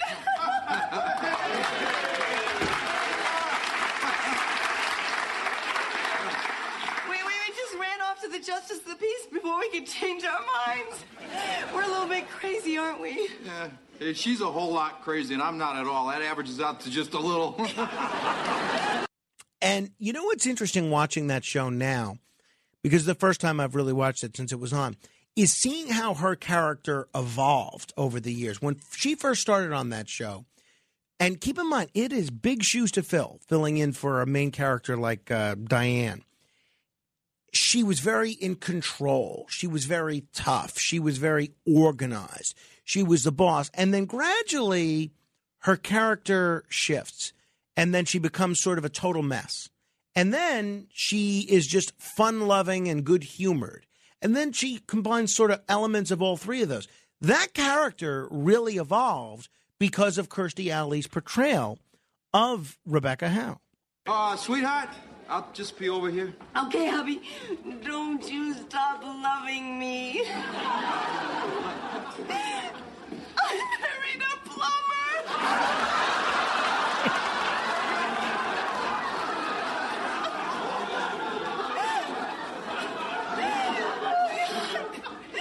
the wife of a plumber. I'm working at a whole bunch of little plumbers. And the horrible part of it is that he's too good for me. And that um, running theme of the difficulties in Rebecca's love life was integral to the plot of Cheers. And it really made the last six seasons of the show in a way that, um, you know, it's funny. Uh, on um, on Facebook a few months ago, I just posted three words Rebecca, actually, it's about a year ago Rebecca or Diane. And to almost to a person, people said Rebecca, Rebecca, Rebecca. And you can easily understand why. And there were a lot of things that I admired about Kirstie Alley beyond her acting ability, beyond her looks, but the decisions that she made about certain things. For instance, she, if you look at her eyes, she did not have the typical eyes of a Hollywood actress. Most people that have those eyes, the un, under her eyes, it almost looks like bags under her eyes. They would have that done, plastic surgery and so forth.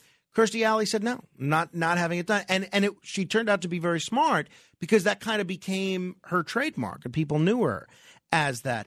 Uh, she was on David Letterman's show in 1993 talking about why Cheers was coming to an end. Let's talk a little bit about Cheers. What do you think about this? How did you feel about it when you heard it? Why is why is it ending? Because it's still in the top ten every week. It's ending because Ted is old.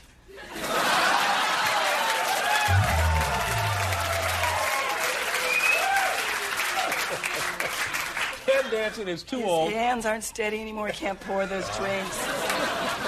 That's a shame. I didn't realize that. Yeah, it is. It is very, very sad.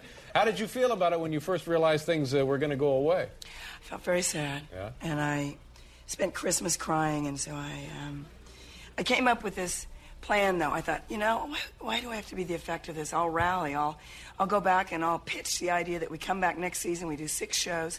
We go out with style and Uh-huh. class, and Right. and we don't let the fans down. We don't. We sort of wean ourselves. So I called a meeting. First time I'd done this in six years of all the actors and the director, and they were all sitting there.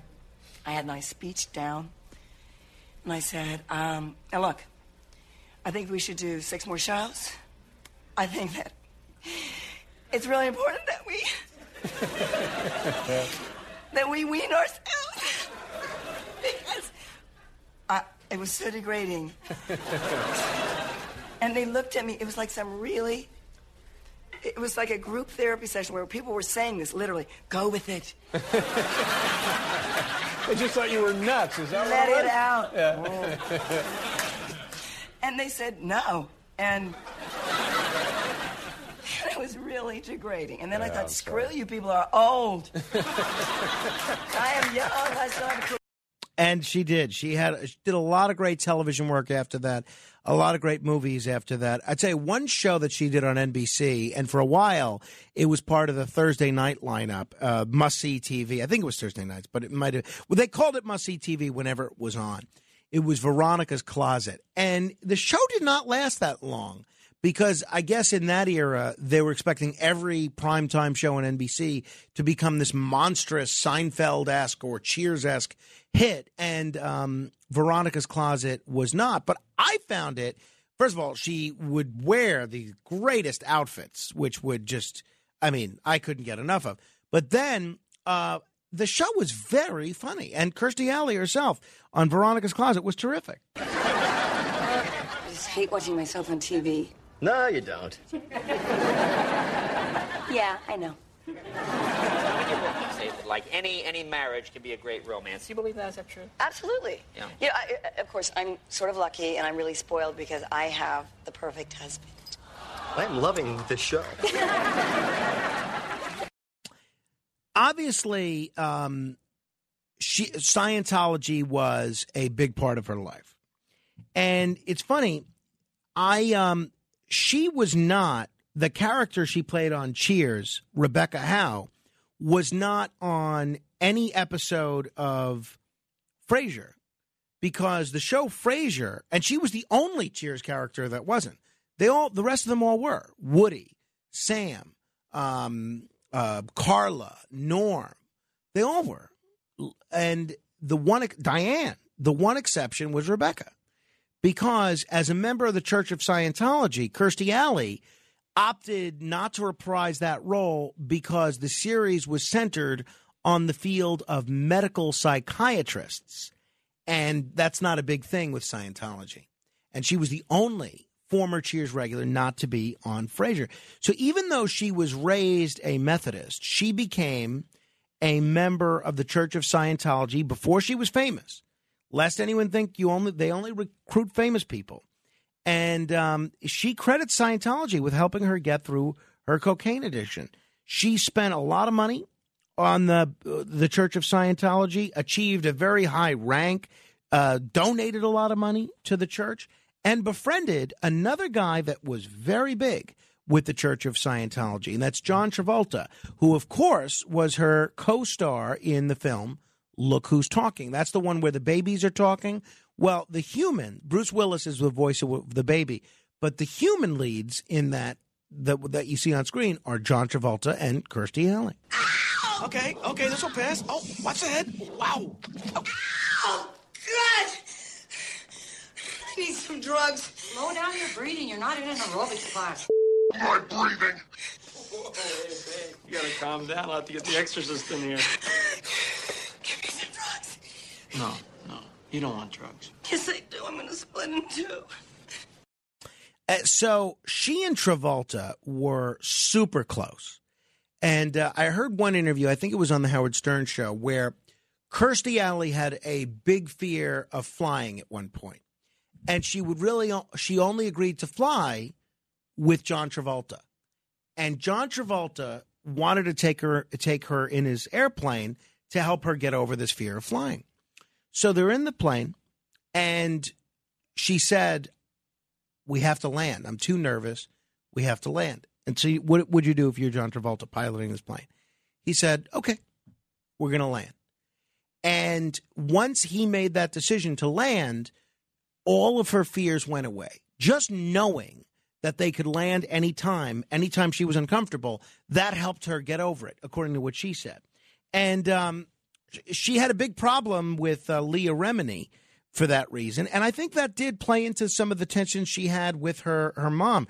Her mother felt that Scientology was a cult, and uh, she claims uh, to the you know she claimed until the day she died that Scientology was not as bad as people said. Now Leah Remini did all sorts of shows, and I interviewed her about Scientology. And uh, I think Kirstie Alley was very critical of her, and she blocked her on Twitter and things of that nature. Obviously, in recent years, she had become very well known for two things one, her politics, and two, her weight. Now, as far as her weight goes, she has admitted that she consumed at one point 8,000 calories per day. And at her heaviest, she had ballooned up to 230 pounds. And she says it wasn't really the food that did her in, it was the Stewart's grape soda, 12 per day. She first lost weight with um, Dancing with the Stars, and then she ultimately became a spokesperson, I think, for either Weight Watchers or Jenny Craig. But uh, she was. She was somebody that dealt with uh, her weight. She did a bunch of other shows uh, at diff- different points in her life. I tried to get her on the show a couple of times, but I'll tell you what happened. My really lone interaction with her was last year when uh, she had uh, tweeted something and she misapplied the word ancestor. She wrote ancestor when she meant descendant. And um, I politely corrected her on Twitter, and she was kind enough to retweet my tweet and apologize. That was the lone interaction that we uh, had ever had. But uh, in recent years, she had been increasingly more outspoken about her politics, and she talked about uh, her support for President Trump. This is her on uh, Tucker Carlson's program in uh, 2021. You have effectively endorsed Donald Trump. You don't need to, you don't get anything Yes. out of it. Why did you do that? You know, I'm not usually very outspoken about politics, but I, I did it because I, I feel like he's actually a person who is kind of like me. You know, I'm from the Midwest, and Yes. if I was going to run for president, I would just really want to do it to help the country. I wouldn't have any other ulterior motive because I'm not a politician. So I like the idea that some guy comes in and you know he's sort of rough and tough that's okay with me like i said i'm from the midwest we're all rough and tough and he i really believe earnestly has the best interest of this country and he just you know he just wants to make everything better and he has some good statistics So um, I'm going to miss her. I thought she was an incredible performer, and she seemed like a great person. And a lot of the, her co-stars that worked with her over the years seem like um, they seem to bear that out. So condolences to her family. Uh, she's really going to be missed by a wide group of people. If you want to comment, you're certainly welcome to do so. 800 848 9222. And apparently, this battle with cancer that she had was very, nobody knew about it, number one, and it was very brief. Uh, they were speculating that it might have just been a few months that she had been battling cancer. It was not a long term thing that she was aware of. So it just goes to show you, we see this so often. It could all be over tomorrow. Enjoy yourself. It's later than you think, right? 800 848 9222 if you have a comment. Uh, Mike from Parts Unknown. Hello, Mike. Hey, Frank, back in the saddle again. Absolutely. Um, I'm glad things worked out uh, in Mexico. Thank know, you. And, uh, Thank you. Every time I hear the name Carmine, you know, I think of my dad. Rest, Mhm. rest in peace. Um, you know, I was telling Ken before, while I'm on deck, I tuned in, and uh, well, I called Rita last night about Kirstie Alley, and uh, she was just, you know, she didn't walk in anyone's shadow. Always enjoyed her, uh, you know, her comedy, her optimism, always upbeat, you know, and um, uh, rest in peace. Uh, when I tuned in earlier on your show, Frank, uh, you're talking about Harry Chapin and Cats in the Cradle. Um, my kids were born in Winthrop, Mineola, and when Patty, uh, my wife at the time, uh, had my son, it was uh, C-section, and I almost asked for the smelling salts. Long story short, I go to a bar across from Mineola Station, Long Island Railroad, and I go in. It was just getting ready to close, and uh, the guy says to me, "Mike, right?" I said, "Yeah, yeah. We played uh, pitch softball." Oh yeah, yeah, yeah. I get a drink, and what's playing on the jukebox? Cats in the Cradle. and I said to myself, I hope that never happens to me. And uh, Harry Chapin, um, there's a theater uh, at Eisenhower Park. It's a band show named after Harry Chapin, and uh, that really, you know, that that really got me going. That's when I decided to uh, to give a call and just to say hello. And you still you still got it going on, Frank. You know, I've, I've listened to many many shows over the decades, not all the time, but you uh, it doesn't surprise me that your show's a national show. And uh, a round of applause, you know, in every way. Well, uh, thank you, Mike. You're very, very kind. I appreciate you sharing that. Uh, thank you. 800 848 9222. Tommy, two times in Brooklyn. Hello, Tommy.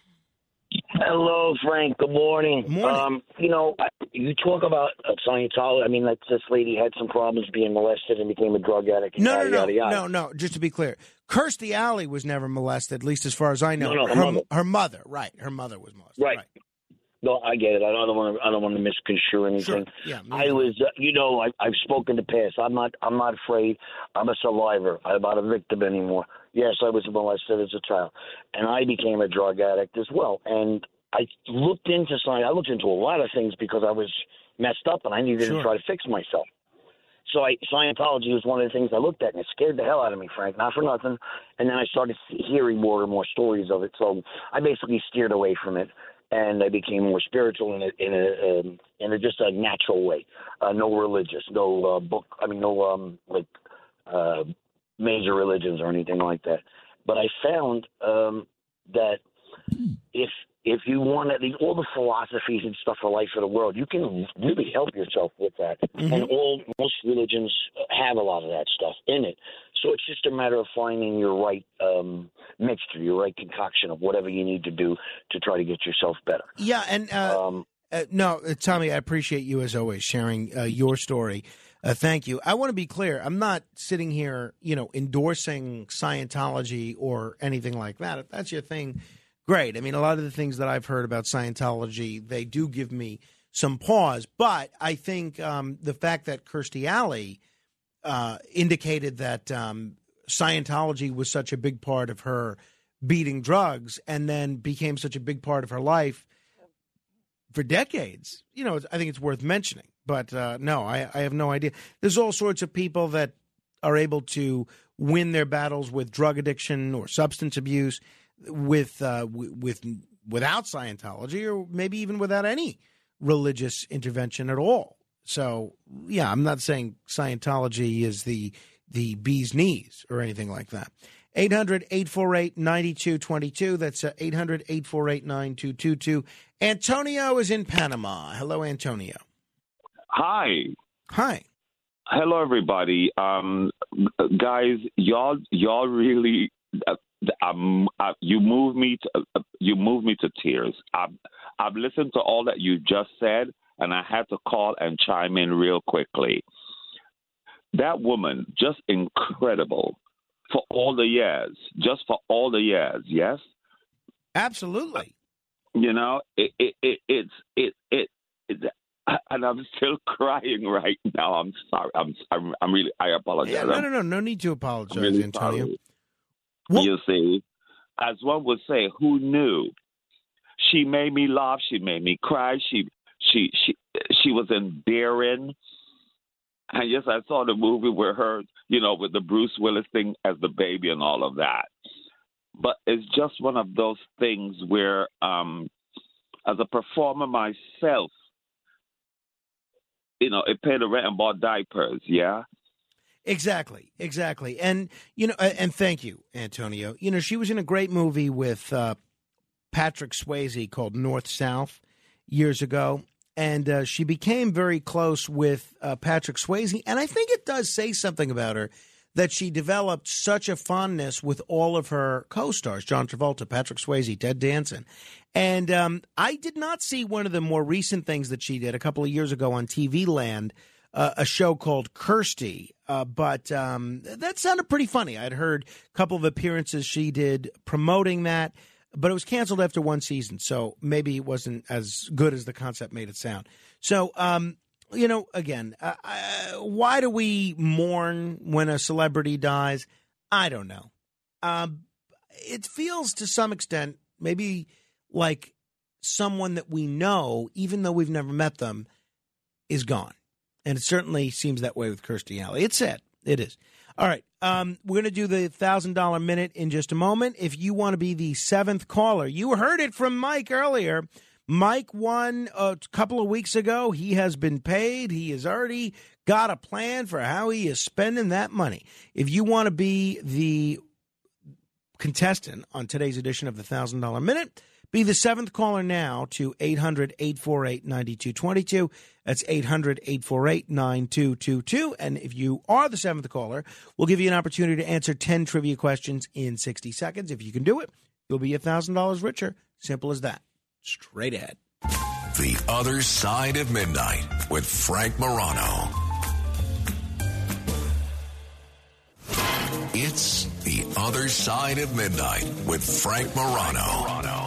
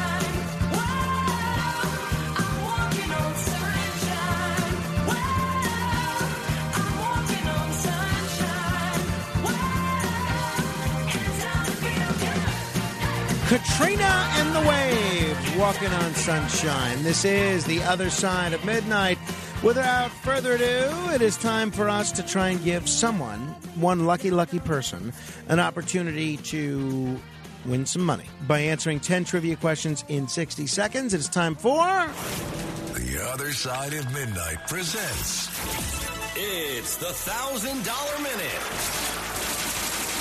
Answer 10 questions correctly in one minute, and you could win $1,000. Here's your host, Frank Morano. Thank you, Chris Libertini. All right. Uh, let us meet today's contestant, Lenny in Fort Lauderdale. Hello, Lenny. What do you say, Frank? How's it going? It's going great. It's going great, Lenny. How All are right. things down there in All Fort right. Lauderdale?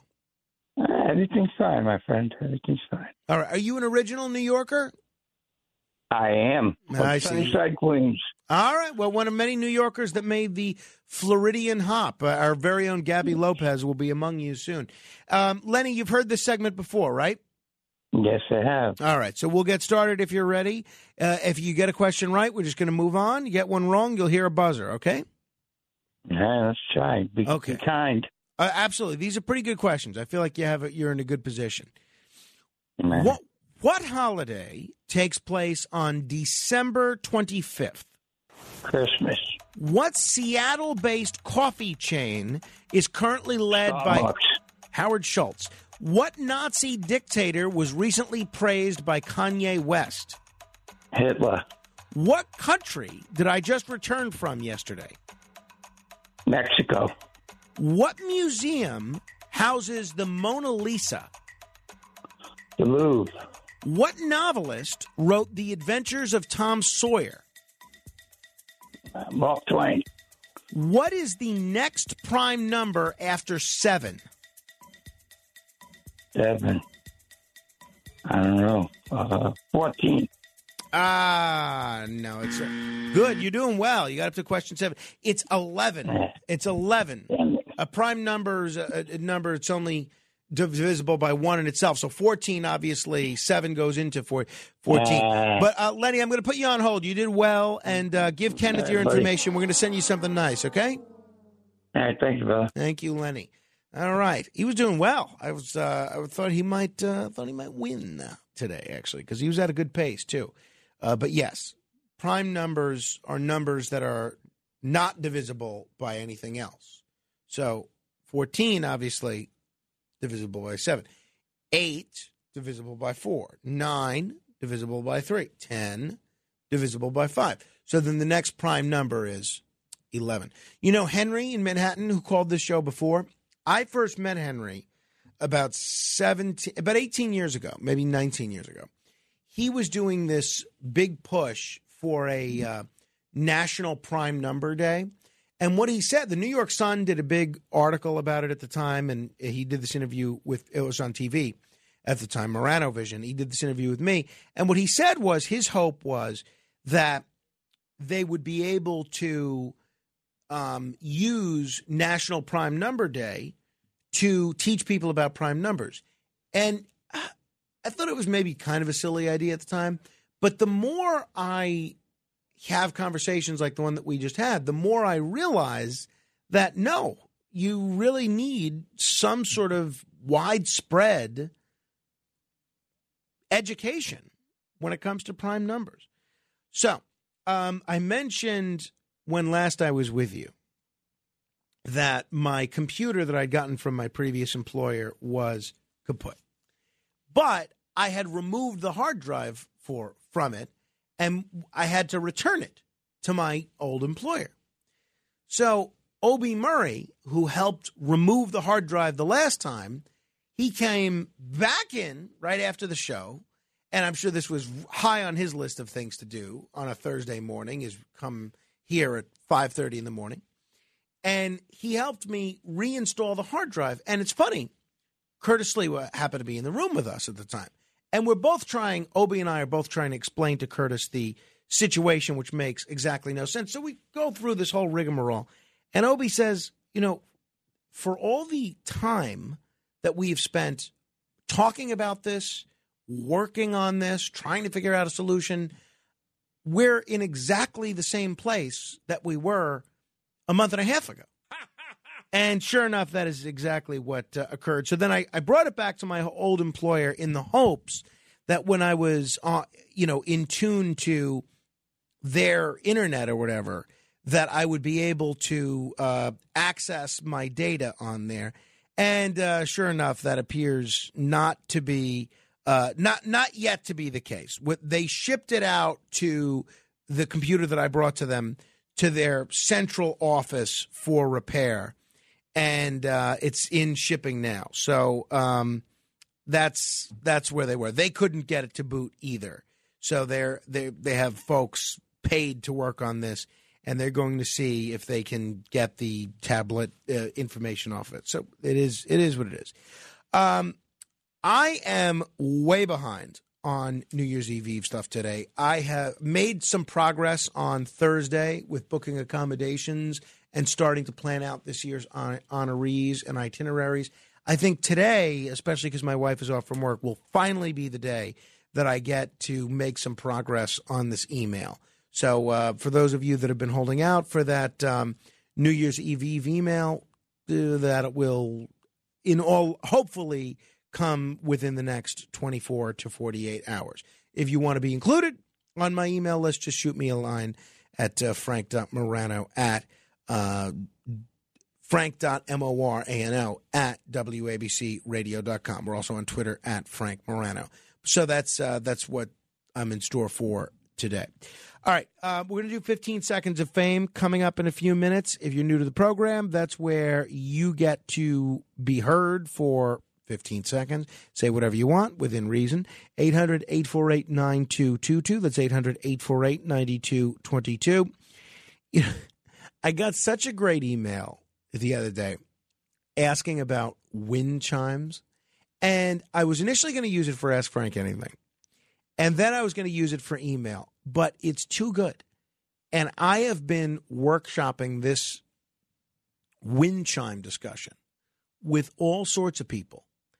And I think we're actually, brace yourself.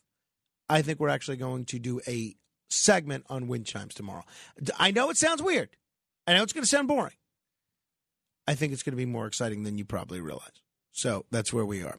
All right, uh, 15 seconds of fame coming up in a moment. This is The Other Side of Midnight, 800 848 9222 1, 2, 3, 4, 5, 6, 7 open lines, straight ahead. The Other Side of Midnight. It's The Other Side of Midnight with Frank Morano.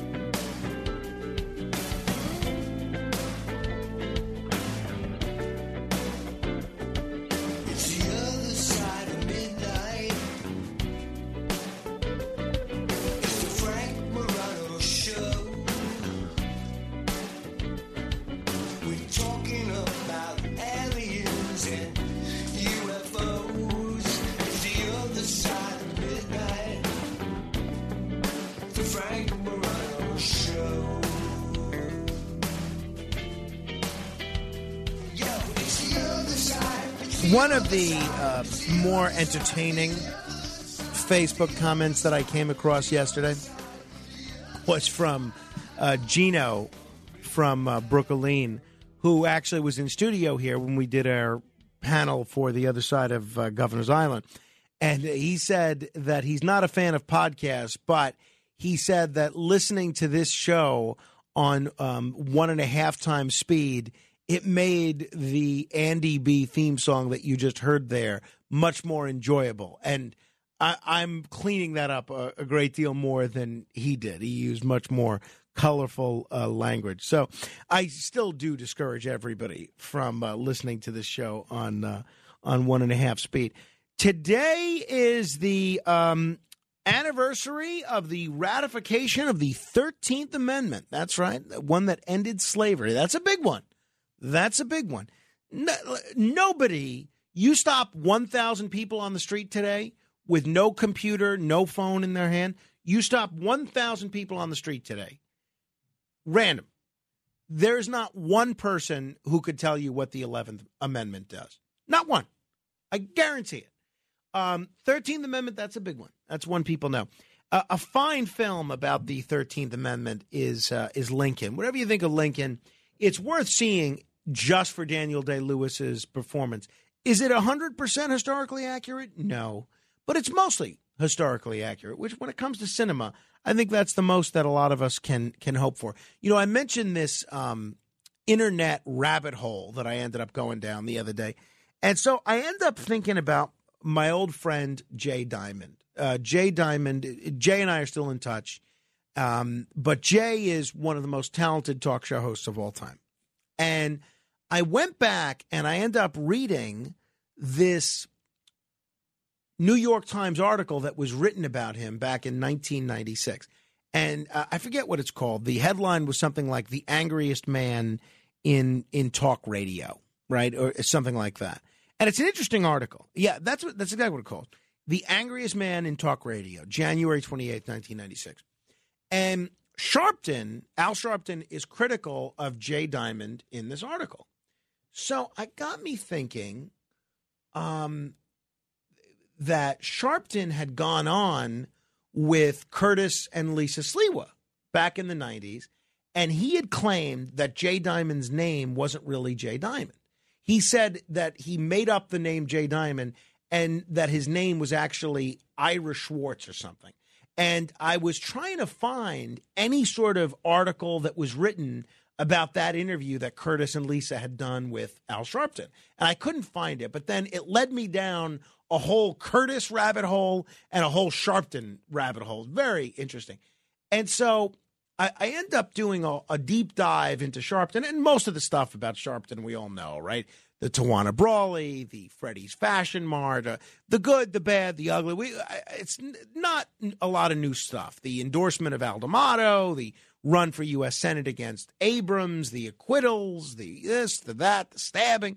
No need to rehash all that. There is one thing about Al Sharpton that I did not know, and I'm betting you didn't know it either. Do you know who Al Sharpton's father is? Al Sharpton's father is Alfred Sharpton Sr. I have a feeling I'm going to blow your mind with this. Okay. Al Sharpton Sr. was a very wealthy businessman. He owned 23 buildings in Brooklyn. Very successful. Al Sharpton Sr. left his mother, left eh, Al Sharpton's mother, Ada. Ada's Ada had been married before. And Al Sharpton's father left his mother for Al Sharpton's half sister. Did you know that? I didn't know that. Sure enough, Al Sharpton had a half sister who was 18 years old and Sharpton's father left the family, left his wife, and ran off with his 18 year old stepdaughter, and they had a child together. I mean, it's like Woody Allen on steroids. It's really wild. And uh, I, the, so you had this the Sharptons essentially with this wealthy or at least upper middle class family and this his mother would get a new Cadillac every year, and then she went to essentially having to be a um, a maid just to make ends meet. It was really interesting to learn that. So um, that's that. All right, uh, not, that's not really relevant, other than the fact that I thought it was interesting. The fact that uh, I, I, you never hear that about Sharpton, do you? Uh, I, I don't remember hearing that. 800 848 9222. It's time for. The Other Side of Midnight. This is 15 Seconds of Fame. Let us say hello to Mike in New Jersey. Uh, good morning, Frank. I'm going to break some of your rules. I'm calling out some stooges Mo, Larry, and Curly, all stooges. Oh, yeah, and Shemp, he was also a stooge, but only sometimes. Tommy. Okay, we got um, uh, the uh, Rebecca, uh, Carla. I mean, uh, Rebecca and Diane in the movie. I mean, in Cheers. I would have picked Carla. God bless everybody. Stay safe. Ellie in Maryland. Hi, Frank. That was interesting about Al Sharpton. I want to comment about Kirstie. She had chutzpah, but she didn't know President Trump. He he wasn't for the country, as his niece says. He's a psychopath. He's narcissistic. He's self-centered. He was out for himself all along. He never should have been president. David in the Bronx. Yes, if you accumulate 300 million Morano points, you get a choice of either the Battleship New Jersey or a box of chocolate that Frank's been saving since 1995. Uh, Ray. Frank, great analysis of Curtis's radio talents. Can we have Steve from Manhattan charity boxing event against Mike Forrest Gump, Lake George, who shows up everywhere in a pancreatic cancer charity event for Bernie? I, you know, I think that would be interesting. I don't know eh, how many people would show up for that. Honestly, I, I mean, I think if it was, you know, air talents, that might be a better, more interesting thing. Thank you. It's a good thought, though, Ray. Thank you. 800-848-9222. Charles is in Queens. Hi, is this a stupid suggestion or not? To use Ali, uh, Christy Alley's endorsement of Trump, and some people that are wavering might, to honor her memory, go for Trump. Is that possible, or is that just stupid? You know, um, uh, look, Charles, thank you. Whatever works, works, right? I don't think there's anybody that would be on the fence about voting for Trump and say, you know, now that Kirstie Alley died, I'm going to honor her by voting for Trump. I don't see that happening, right? I think you're either for Trump in, in most cases or you're not, right? Uh, I mean, look, there is some gray area, but I don't think Kirstie Alley's passing has anything to do with that. 800 848 9222. Danny is in Oyster Bay. Jay Diamond had Al Sharpton on as guest. Bill O'Reilly, Donald Trump were friends with Al Sharpton, and Roger Pebbles, Roger Stone made contrib- contributions to Sharpton's charity. So, folks, uh, let's let's pull the mask off the whole show, there, baby, right there. Pull the mask off the whole show. They're all in on it. And yet, Danny, last word? Go Buchanan, go. There you have it. All right. Uh, we will let uh, Danny slash Steve from Manhattan have the uh, have the last word there. He is a fascinating individual. Fascinating. I've invited him here. I would love to have him in studio.